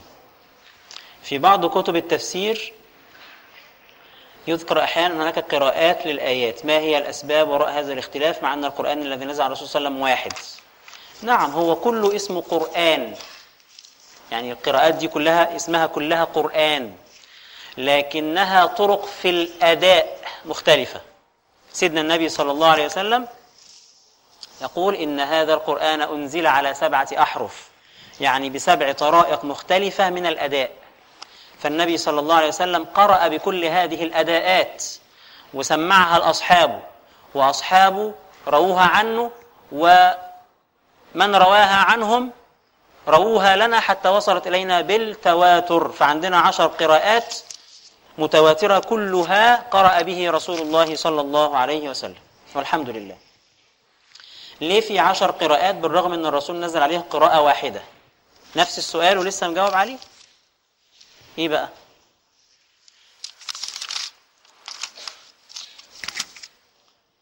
كان دائما لدي إشكالية في الأذكار وعدد ترديدها وفضلها وثوابها خاصة لو كان عتق من النار. مثلا فماذا لو قلت هذا الذكر في يوم أو وظبت عليه طيلة حياتي لكن بقية أعمالي سيئة وجزاؤها النار؟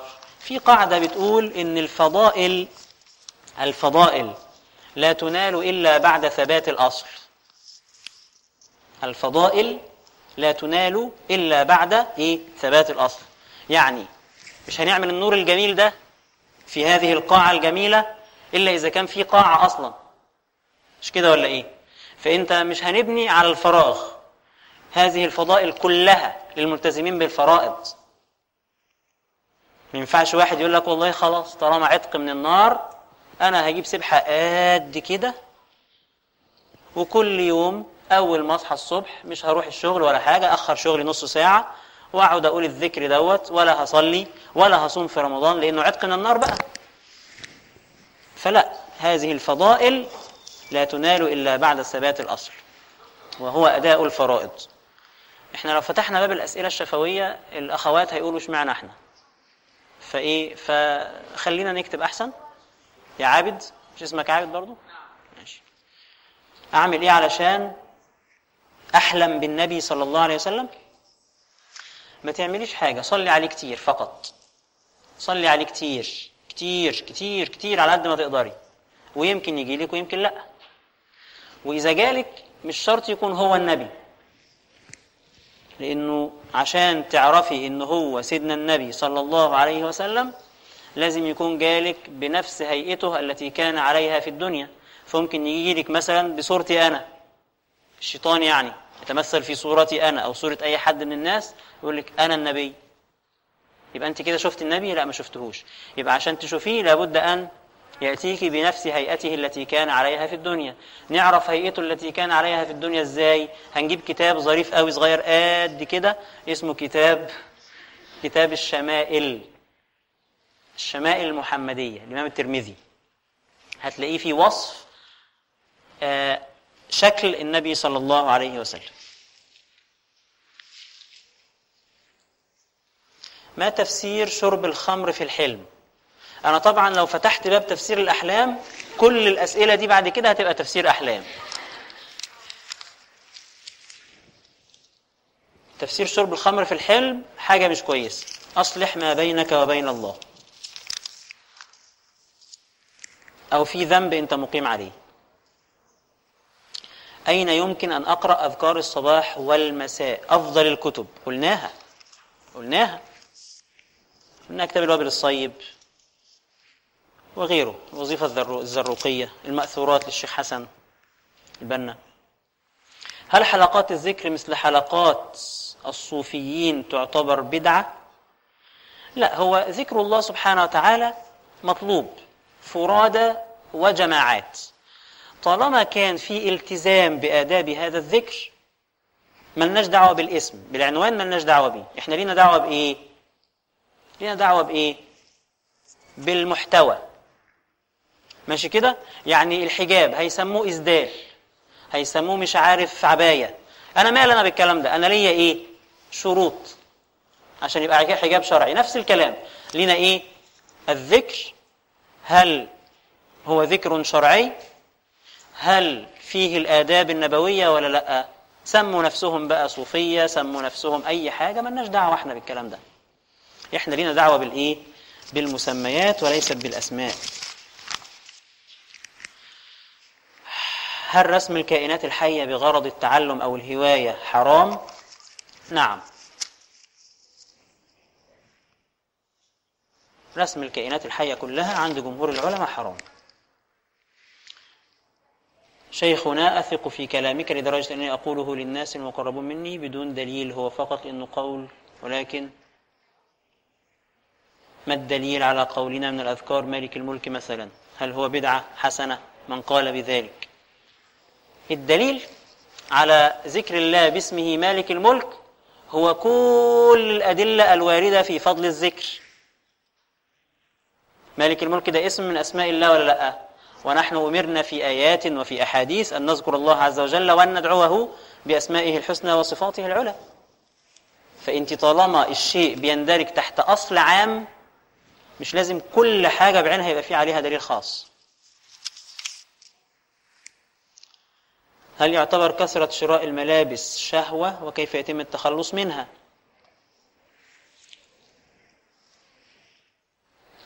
كثرة شراء الملابس إذا زادت عن الحد المعتاد. إيه هو الحد المعتاد برضو؟ إن هي آه إن أنت هذا الأمر يشغلك ويلهيك عن الواجبات. والحد المعتاد برضو بنعرفه من الوسط اللي إحنا فيه. يعني الوسط مثلا اللي أنا فيه آه مثلا في العادة بتشتري عباية كل مثلا ثلاث شهور مرة. يبقى هو ده الحد المعتاد. ما على كده. الوسط اللي أنا فيه بيشتروا بس في العيد يبقى هو ده الحد المعتاد بالنسبة لي. الوسط اللي أنا فيه بيشتروا كل شهر حاجة جديدة يبقى هو ده الوسط يبقى حسب العرف حسب الوسط اللي حضرتك فيه.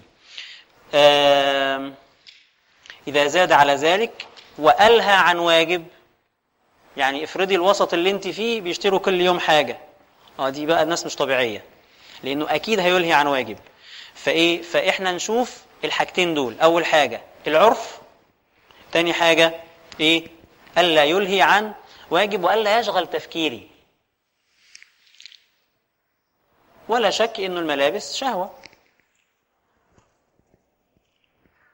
ما حكم قراءة الكتب من على الإنترنت بدون شرائها؟ إن شاء الله ما فيهاش حاجة بإذن الله. لأنه كتمان العلم لا يجوز. دائما أود أن أكون الأولى في كل شيء وخصوصا وخصوصا القرآن والعلم فهل ده ممكن يكون غرور أو أمراض قلوب؟ والله السؤال ده أنت الوحيدة اللي هتجاوبي عليه لأنك بتسأليني عن حاجة في قلبك أنت. آه طبعا من ناحية الإمكان فهو ممكن لكن برضه ممكن ما يكونش كده. فيبقى إحنا محتاجين إيه؟ محتاجين دايما تجديد النية. منذ أن بلغت الثانية عشر وأنا عندي حلم كبير أن أصبح أم صلاح الدين. وأن أغير في نفسي والعالم وأن أكون فارق في الإسلام وأدعو الله دائما أن يستخدمني وأعمل ذلك كثيرا. الحمد لله. هل من نصائح؟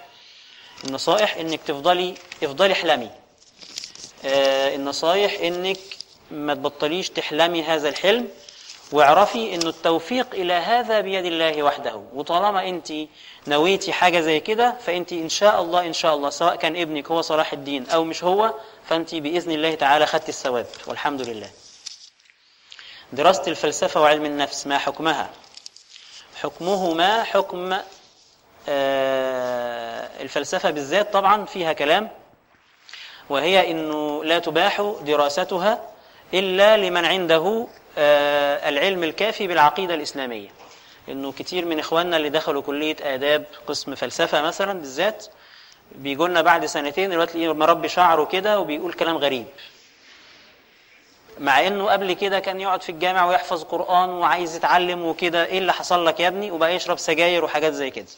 فإيه اللي حصل لك؟ الأفكار دخلت في دماغه اشتبكت بتتخانق مع بعض ومش عارف يرسى على حاجة. فإنت لازم تبقى واقف على أرض صلبة. إيه هي الأرض الصلبة؟ إنك تكون متعلم دينك كويس. علم النفس ما أظنش إنه بنفس خطورة الفلسفة. أنا شخصيا ممن يحبون القراءة في الفلسفة. لكن مش أي حد مش أي حد نقول له اقرأ. أنت كده بترمي واحد في البحر أفكار كتير وقد تبدو ليك مقنعة وأفكار عقلية ممكن تقول يا سلام إيه الكلام الجميل ده؟ ما هو كلام جميل إنك مش عارف حاجة. فأنت أبيض. أي حاجة تسمعها هي كلام جميل. أي كلام مرتب يبقى حلو. فمش كده. كان عندي أصدقاء ولاد كتير وقدرت أعمل حدود أكتر فأنا مش عارفة ممكن تقول لنا ممكن أعمل إيه. وشكل التعامل والعلاقة تكون إزاي مع العلم إن في بعض منهم في شغل. إحنا قلنا قبل كده إنه العلاقة بين النوعين الذكر والأنثى في الإسلام مش ممنوعة بإطلاق ولا متاحة بإطلاق. طالما العلاقة في حدود الجاد وفي حدود وجود حاجة بشتري ببيع بناخد حاجة بن بنشتغل مع بعض فبياخد مني ورقة بديله ورقة بنتعاون مع بعض في نشاط عام أو في جمعية خيرية فبديله بورد له الفلوس أو هو بيديني بيورد لي حاجة. آه طالما في حدود الجاد والجاد دي تحط تحتها خط تحتها خطين. وفي حدود الضروري يعني أو المهم أو في حاجة محددة آه يبقى خلاص إيه المشكلة؟ زاد الملحدون فهل يمكنكم؟ ولو شفنا طبعا طريقة تعامل الصحابيات والصحابة في عهد النبي صلى الله عليه وسلم كانوا ناس طبيعيين. آه الشهوة لا تنقطع.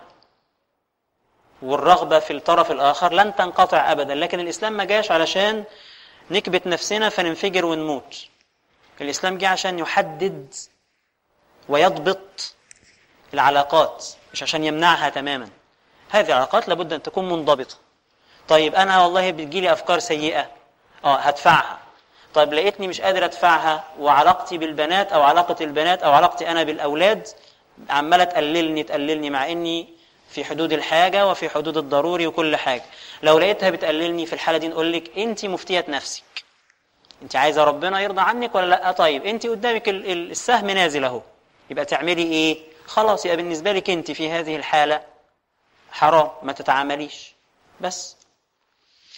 زاد الملحدون فهل يمكنكم عمل دورات لهؤلاء؟ إحنا بالفعل في المدرسة في مناهجنا في المستوى التمهيدي ملاحظين ده وحاطينه في المناهج. فاحنا بندرس في العقيدة واحد ما يشير إلى الرد على الملحدين. في علوم القرآن حاطين دراسة علم مصدر القرآن. في مناهج المحدثين كاتبين عن توثيق السنة النبوية. في تأسيس وعي المسلم المعاصر هتلاقوا فيه حاجات زي كده. فده مبسوس في دوراتنا كلها. الحمد لله. مبسوس يعني موجود. هي أول مرة تسمعوها ولا إيه؟ هي عموما بالثاء مش بالسين. مبثوث. ما هو الجهاد الذي ليس فرض في الفقه؟ ما معنى فأما بنعمة ربك فحدث؟ ما الفرق بينها وبين استعينوا على قضاء حوائجكم بالكتمان فإن كل ذي نعمة محسود. التحديث بنعمة الله معناه استخدام هذه النعم في مرضاة الله مش معناها إنك تتكلم بيها. ما حكم التأمين على الحياة؟ الله أعلم. ادرس فقه. هل حكم الباروكة في الإسلام كحكم وصل الشعر الوارد في حديث الرسول صلى الله عليه وسلم فيما معناه؟ آه. الباروكة حكمها حكم الوصل ولعن رسول الله الواصلة والمستوصلة. آه المرأة المريضة بمرض السرطان نعم ده أمر آخر. بنقول هذا الكلام المرأة الحمد لله عندها شعر. سواء كان هذا الشعر بقى ناعم ولا مش ناعم ده أمر آخر.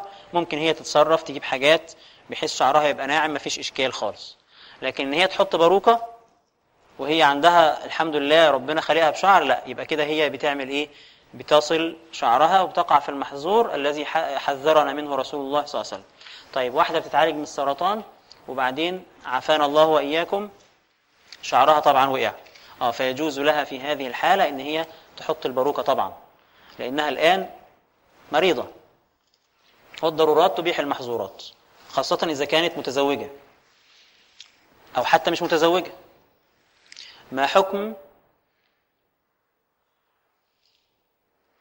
الصك الذي تعطيه الجمعيات الخيرية لمن يريد أضحي بأضحية العيد؟ إذا كانت الجمعيات دي موثوقة لا بأس.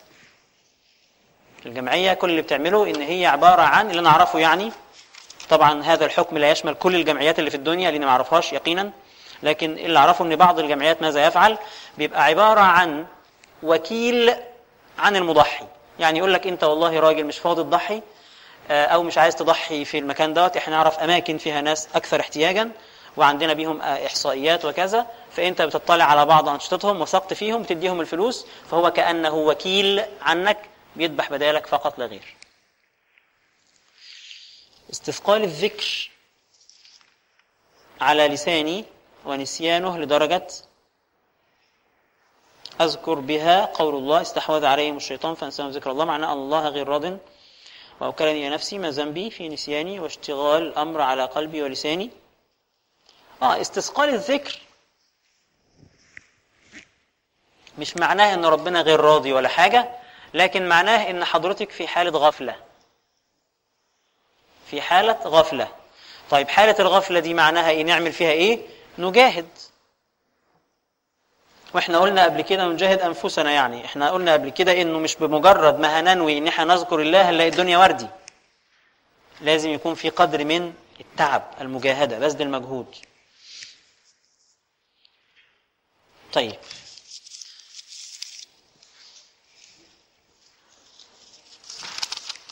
كم الساعة يا شباب؟ هل من الممكن جدولة المتبقي من الكتاب حسب عدد المحاضرات الباقية حتى لا يفوتنا دراسة الكتاب بالكامل؟ والله نفسي. نفسي فعلا بس نعملها إزاي؟ الجدولة معناها إن إحنا نقرأ الكتاب فقط ونفك العبارات فقط دون أن نتحدث كثيرا وما أظنش إن إحنا حتى لو عملنا كده هنخلصه. عذرا يا شيخ ولكن أخشى الا نستطيع إتمام الكتاب، والله أنا كمان أخشى. بس هنعمل إيه؟ إذا ما كانش مكتوب لك غير إنك تحضر هذه الدورة فيبقى ده رزقك. واسمع الباقي بقى لما نعمله إذا عملناه بعد كده إن شاء الله. أريد أن أرتدي النقاب ولكن ولكني عادة أتعامل مع الشباب في الشغل والأعمال التطوعية ماذا أفعل؟ النقاب غير مانع من التعامل مع الشباب أو في الشغل أو كذا أو كذا مش مانع خالص. فالنقاب هنا مش ملوش علاقة. أخاف أن أكون فتنة بسبب مجرد الكلام؟ ماذا أفعل؟ ومجرد التفكير في هذا يشعرني بالذنب؟ لا. صوت المرأة ليس عورة. المهم ألا يكون هناك خضوع بالقول. نويت تنتقبي توكلي على الله. ما هي سجدة التلاوة؟ سجدة التلاوة هي السجدة التي نسجدها عند ورود ما يدل على السجود في القرآن. ولها مواضع محددة مذكورة في كتب الفقه. آيات معينة تأمر بالسجود فالقارئ استجابة وتفاعلا مع القرآن بيسجد ويقول فيها الدعاء اللي إحنا اللي إحنا قلناه عدد السجدات في القرآن تقريبا 14 سجدة وهي سنة وليست واجبة.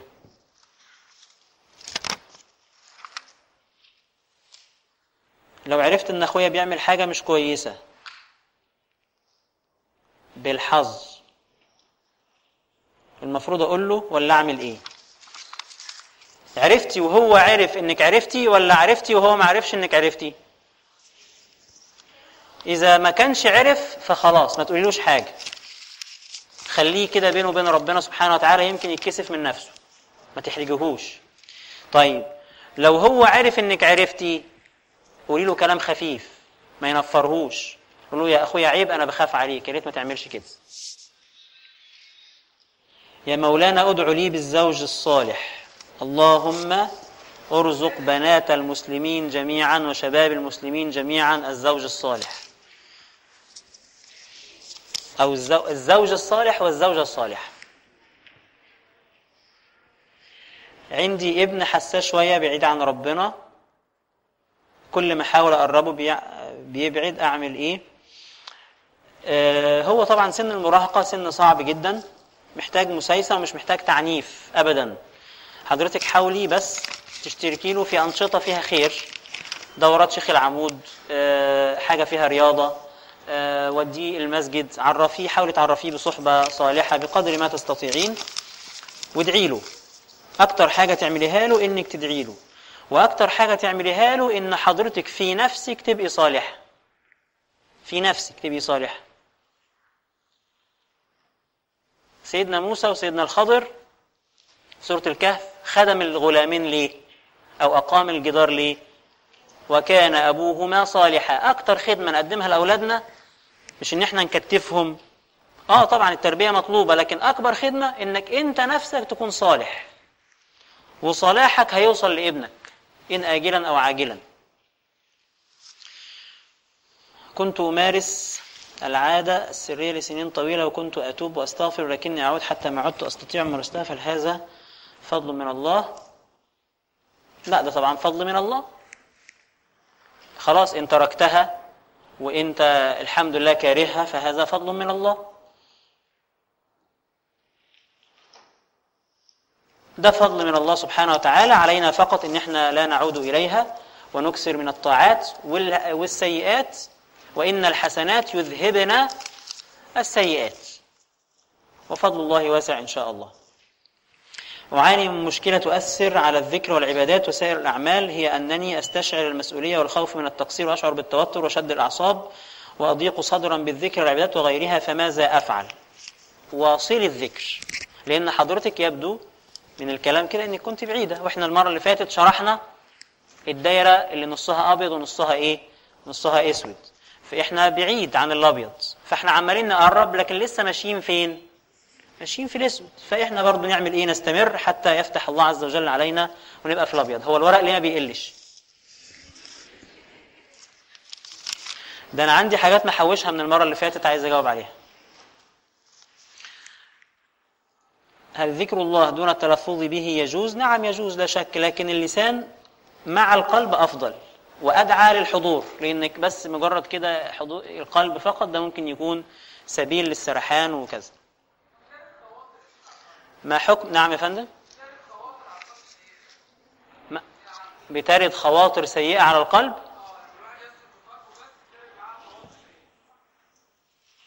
طيب.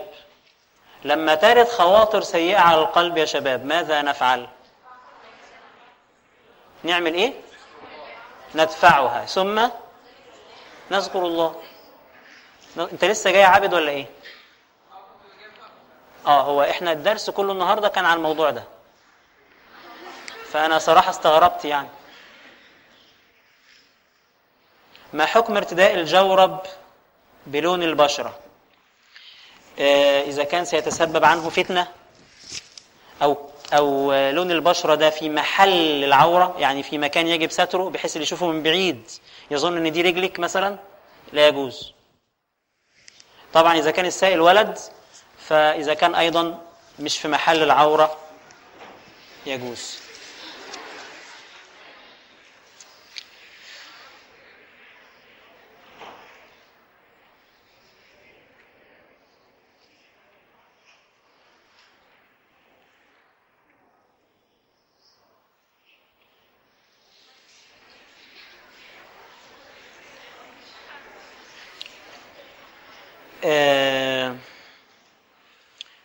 حكم تركيب الرموش الصناعية المؤقتة للعرائس وتركيب الأظافر وزيادة حجم الشعر بالتركيب وليس الوصل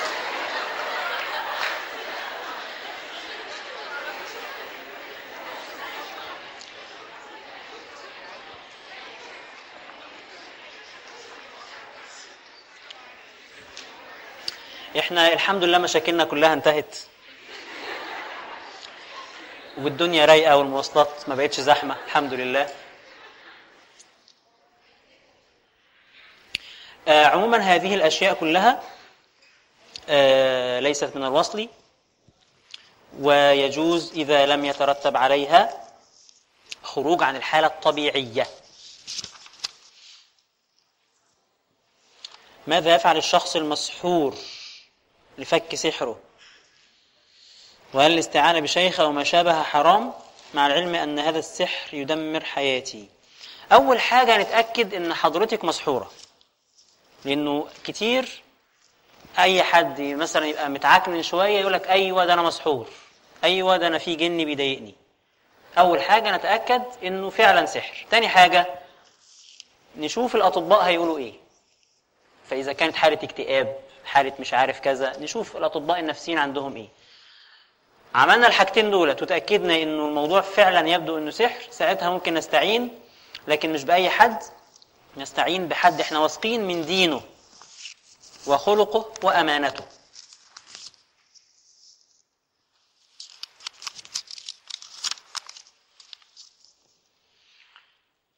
حديث فيما معناه من رآني في المنام فقد رآني حقا فإن الشيطان لا يتمثل في صورتي مش شرط أكون عارف شكل النبي. طب يعني دي إضافة مثلا ولا إيه؟ لا شرط. والنبي شرط. لرؤية النبي في المنام. ما كان هناك أحد من الصالحين جاء إلى أحدهم وقال له أريد رؤية النبي. قال لا تشرب قبل النوم وجاء تاني يوم. قال له فإذا حلمت. قال حلمت بأنها وشلالات نفس الكلام والمعنى. آه. آه، السائل الفاضل هنا أو السائلة الفاضلة هنا خلطت بين أمرين.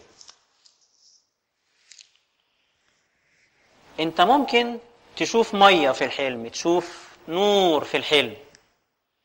ثم يلقى في روعك أن هذا النور هو نور النبي صلى الله عليه وسلم. يبقى أنت كده شفت النبي. أنت كده ما شفتش النبي. أنت كده جالك طيف في المنام. عشان يتقال إنك شفت النبي في المنام العلماء قالوا لازم تشوفه على هيئته التي كان عليها في الدنيا. خلاص كده؟ على هيئته التي كان عليها في الدنيا. إيه هيئته التي كان عليها في الدنيا؟ آه نقرأ بقى كتاب الشمائل علشان نعرف هيئته التي كان عليها في الدنيا. أنا يا شيخ 39 سنة وآنسة وموضوع عدم الزواج عامل لي مشكلة نفسية. ولجأت إلى مكاتب الزواج وإيه؟ وكل مرة أصطدم واكتشف إن الشخص بيلعب إزاي أرضى عن حياتي. ترضي عن حياتك إنك تعرفي إنه ما قدره الله سبحانه وتعالى لك لا شك أنه الخير. هل تحبي حضرتك ربنا يكتب لك الزواج ثم يجي لك زوج ينكد عليك 24 ساعة أو ما يعملكيش معاملة كويسة؟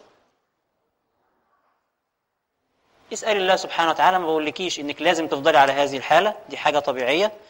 كل البنات وكل الأولاد وكل من خلق الله سبحانه وتعالى يحبون هذا الأمر. فأنت ادعي الله سبحانه وتعالى إنه يرزقك بزوج صالح. وتقول يا رب إن كان فيه خير وفقني له ووفقه لي. وإن كان غير ذلك فاصرفني عنه واصرفه عني. ثم أقدر لي الخير حيث كان وردني به.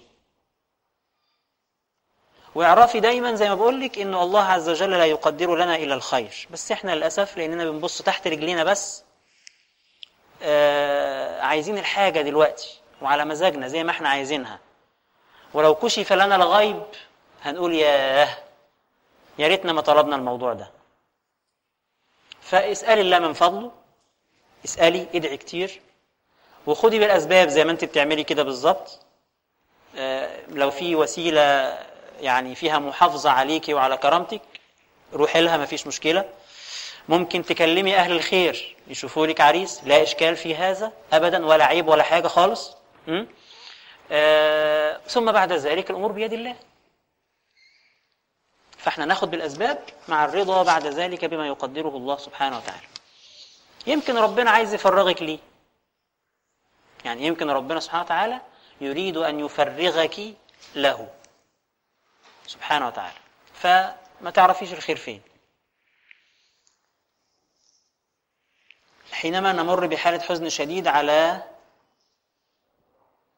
وحينما نسمع صوت المستغيث ولا نلبي فماذا نفعل تجاه هذا المستغيث؟ وماذا عن حزن القلب؟ لما نسمع مستغيث إذا كنا نستطيع إنقاذه يجب علينا أن ننقذه. شايفة واحد بيغرق مثلا في البحر وأنت بتعرفي تعومي أو أنت بتعرف تعوم. لازم تنزل تجيبه. شفت واحد بيته بيتحرق. وانت في استطاعتك انك تساعد بأي حاجة. إن شاء الله حتى تتصل بالمطافي. لازم تساعد. واجب عليك.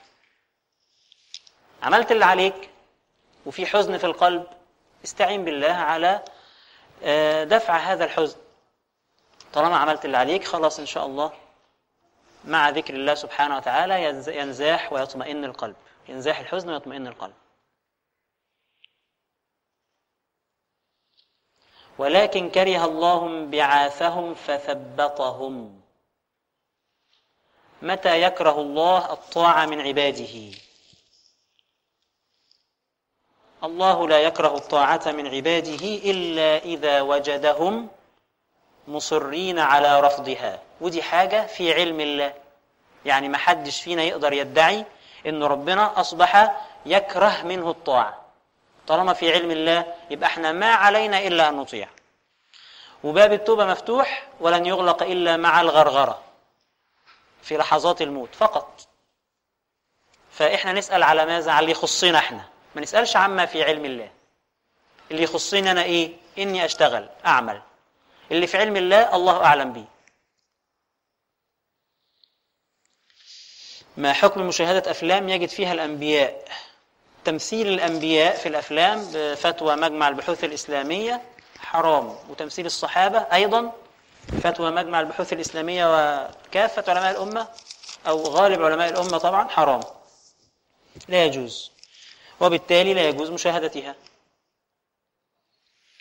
العلماء يقولون بأن الصيام لا يعلم به أحد غيرك لأني قد أمسك أمام الناس وأفطر في خلوتي ولكن بعض السلف كان يخفي صيامه. فلماذا؟ آه كان يخفي صيامه. إز... إزاي بيخفي صيامه؟ كان طبعا الواحد عشان يصوم بيجي وقت المغرب ويعجل إيه؟ الفطر. فكان بيخفي صيامه وكان يعجل الفطر ياكل حاجة كده في الديرة من غير ما حد يشوفه عشان ما حدش حتى يعرف إنه كان صايم فيحدث له في قلبه بعد الصيام حب المدح أو حب وجدان المكانه عند الناس. فكان بيعمل كده طلبا للإخلاص. مع العلم أنني قد أكذب وأدعي الصيام لو كنت أريد الرياء. آه ما هو أصل الرياء يا شيخ عابد؟ الرياء قد يكون قبل العمل وقد يكون أثناء العمل وقد يكون بعد العمل. فأنت ممكن تكون بعد ما خلصت العمل نجحت في عقبة إنك لا تكون مرائيا أثناء العمل لكن بعد العمل ممكن تقع في الرياء. واضح كده؟ لو أنا عايز أخفي صيامي يبقى عملي سر بيني وبين ربنا وسألني أحد الأشخاص أو عزمني على شيء حينها ماذا أقول؟ إما أن تجدد النية وتقول له إنك صايم عادي مفيش مشكلة أو إنك تعرض بالكلام تقول له والله مش عايز آكل أو النهارده مش عايز آكل أو مش هاكل دلوقتي. تعرض بالكلام بحيث لا تكذب وفي نفس الوقت لا لا تفطر. وهل علي ذنب حين أقول له شكرا أنا مش جعان؟ إذا كنت مش جعان تبقى بتكذب. يعني إذا كنت جعان وبتقول له أنا مش جعان هذا إخبار بخلاف الواقع. والإخبار بخلاف الواقع كذب. فأنت ما تقولوش كده. ممكن تقول له مش هاكل دلوقتي. دي أسهل صح؟ آه ده تعريض. مش كذب. التعريض ليس كذبا. هل أنت قلت حاجة كذب؟ لما تقول له أنا مش هاكل دلوقتي هل ده كذب؟ الكذب هو الإخبار بخلاف الواقع. تمام كده؟ فأنت إيه؟ مش هاكل دلوقتي. يعني هاكل أنت مع نفسك هتاكل إمتى؟ عند المغرب. السلام عليكم. جزاكم الله خيرا. المحاضرة ونرجو منكم ذكر اسم كتاب يوجد به صيغ للصلاة على النبي صلى الله عليه وسلم وما هي الآثار والأشياء التي يجب أن نستحضرها. كتاب ال- اللهم صل على النبي. وما هي الآثار والأشياء التي يجب أن نستحضرها أثناء الصلاة.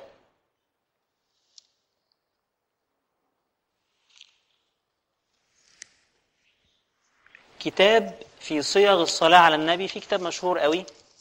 ما اسمه يا شباب؟ حد يفكرني؟ إيه يا فندم؟ الهاروشي لا معرفوش ده. آه دلائل الخيرات.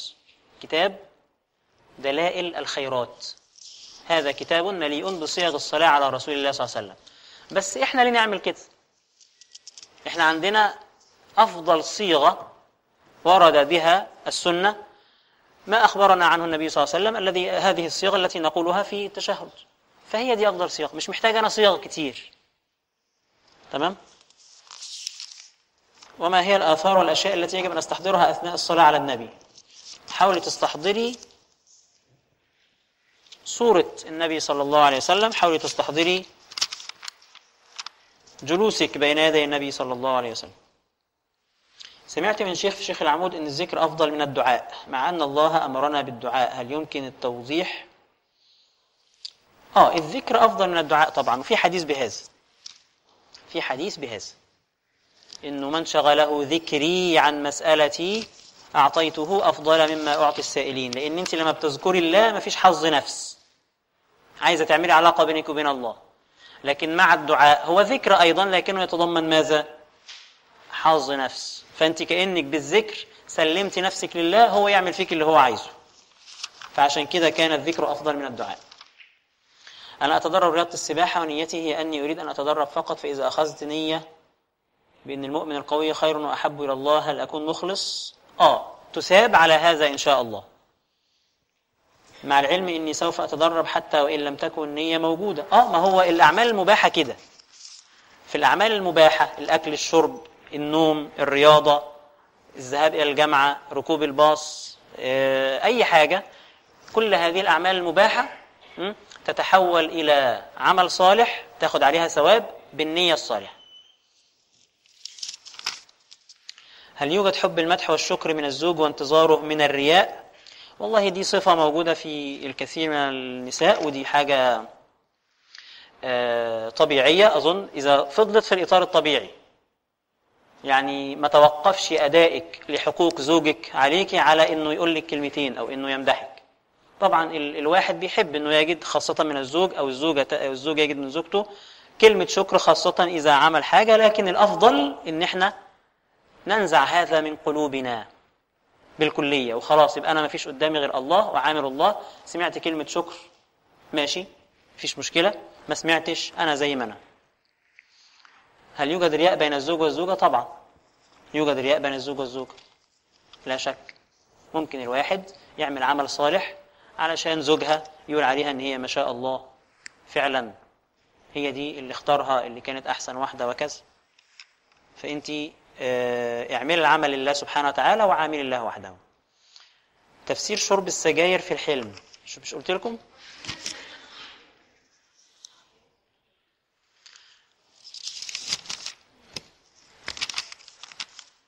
هل فعلا يشعر الإنسان بموته؟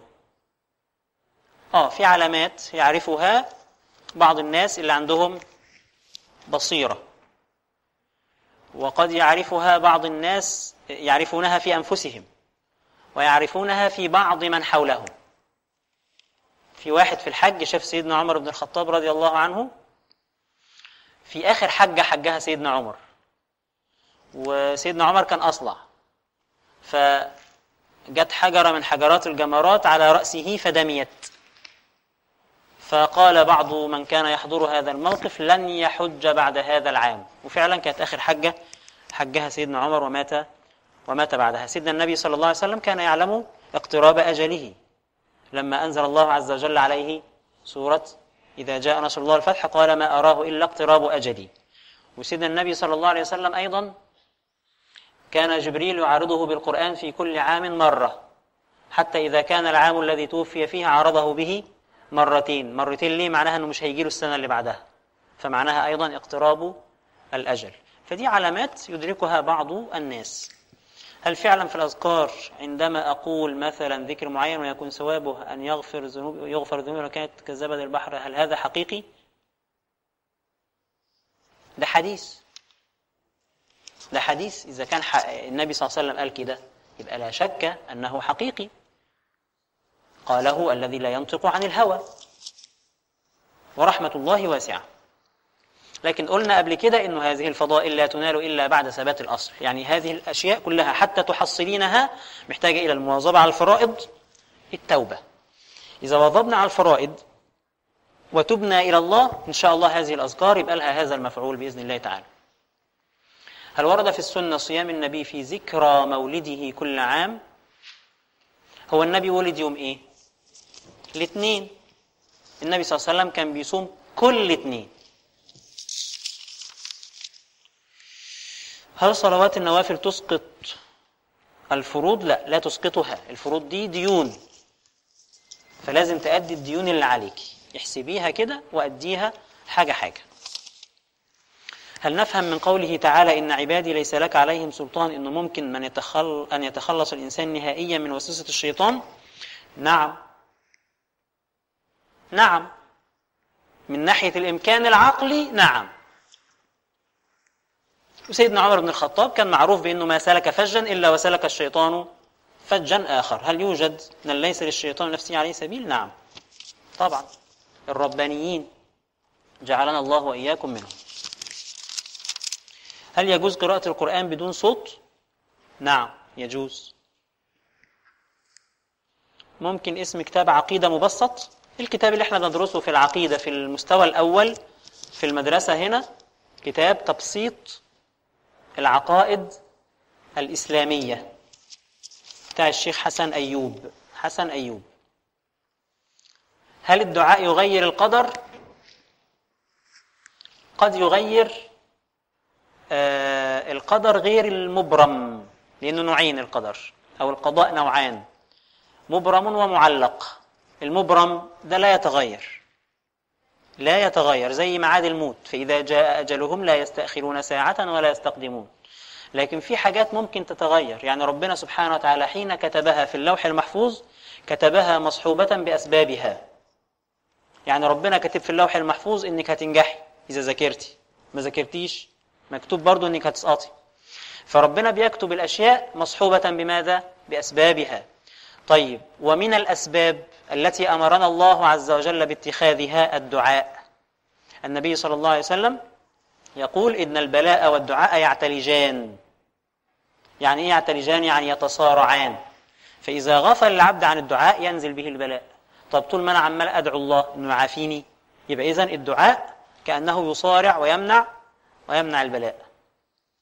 فالدعاء من الأسباب التي أمرنا الله عز وجل باتخاذها لدفع البلاء عن أنفسنا وعن حياتنا. ما الفرق بين جمهور العلماء وجمهور الفرق؟ كلمة جمهور العلماء لما بتذكر في الفقه معناها إحنا عندنا في الفقه أربع مذاهب.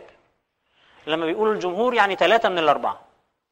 يعني إذا قلت لك إنه النقاب سنة عند الجمهور يعني عند الثلاث مذاهب من الأربعة. ادعو لي يا شيخي بالهداية هدانا الله عز وجل وإياك.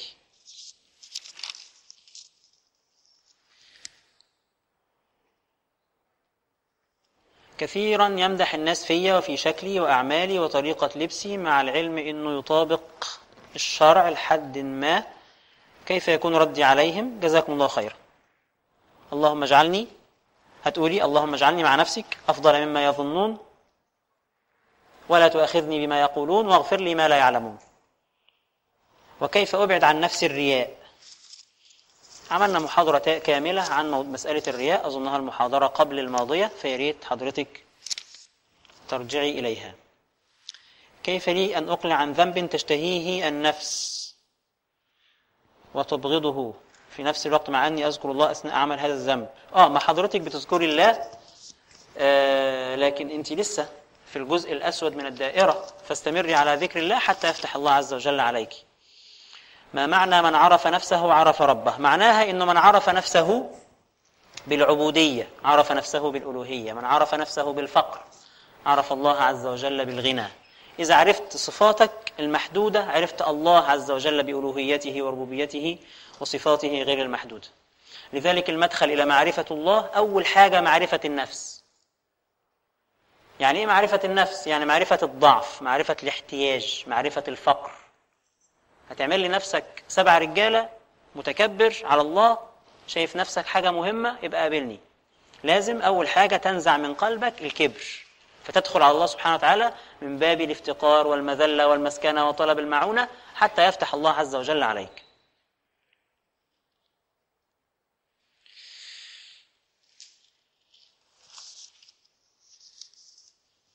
يا رب الأسئلة تخلص.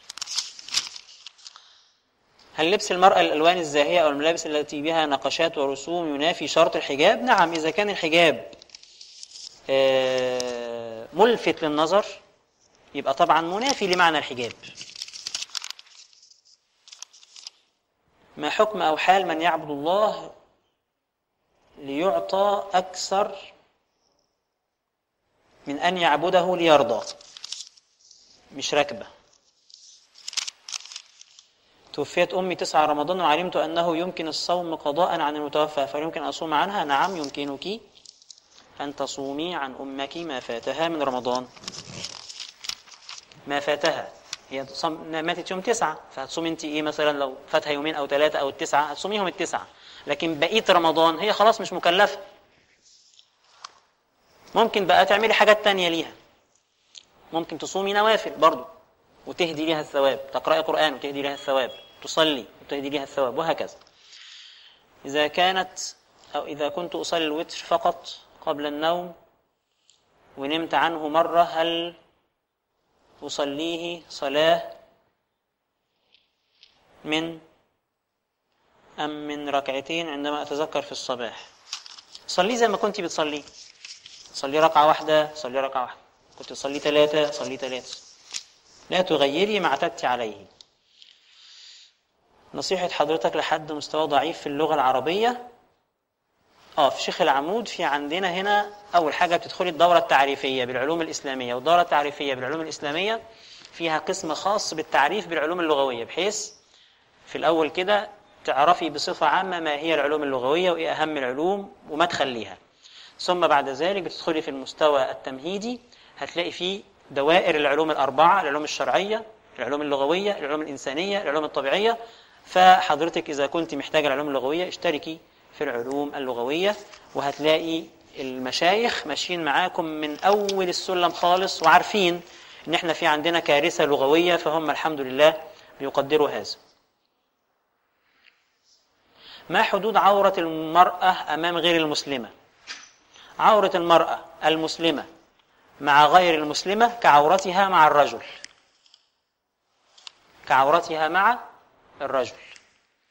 خاصة إذا كانت هذه المرأة غير المسلمة ممكن تتكلم عنك أو تحكي عنك قدام حد تحكي عن حلاوة شعرك عن حلاوة شكلك عن مش عارف كذا ها؟ فإذا كان هذا سيحدث يبقى ما حكم الذهاب؟ الجيم للبنات. زي الأولاد. حكم البنات زي حكم الأولاد. بالظبط. لكن بشرط إن يكون المكان أو يكون المكان محكم الإغلاق طبعا في مدربة مش مدرب كل اللي موجودين آه، بنات وهكذا يعني بالضوابط الشرعية. مع وجود الموسيقى والرقص. لا كده بقى الحكم يختلف. كده أنا أغير رأيي على طول. لو موسيقى بس ماشي. لكن إيه الرقص؟ إيه حدود الرقص ده يعني؟ حركات رياضية يعني؟ لا كده مفيش حاجة.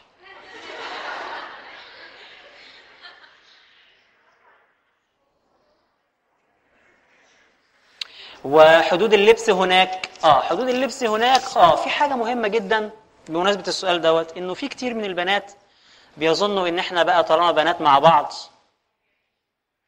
فنبقى كده إيه؟ حلوين مع بعض. لا الكلام ده غير صحيح. في عورة بين المرأة والمرأة. في عورة بين المرأة والمرأة. إيه عورة المرأة مع المرأة؟ من السره إلى الركبة. يعني من السر إلى الركبة لازم يكون متداري ومش ضيق. واضح يا شباب؟ طيب. نعم.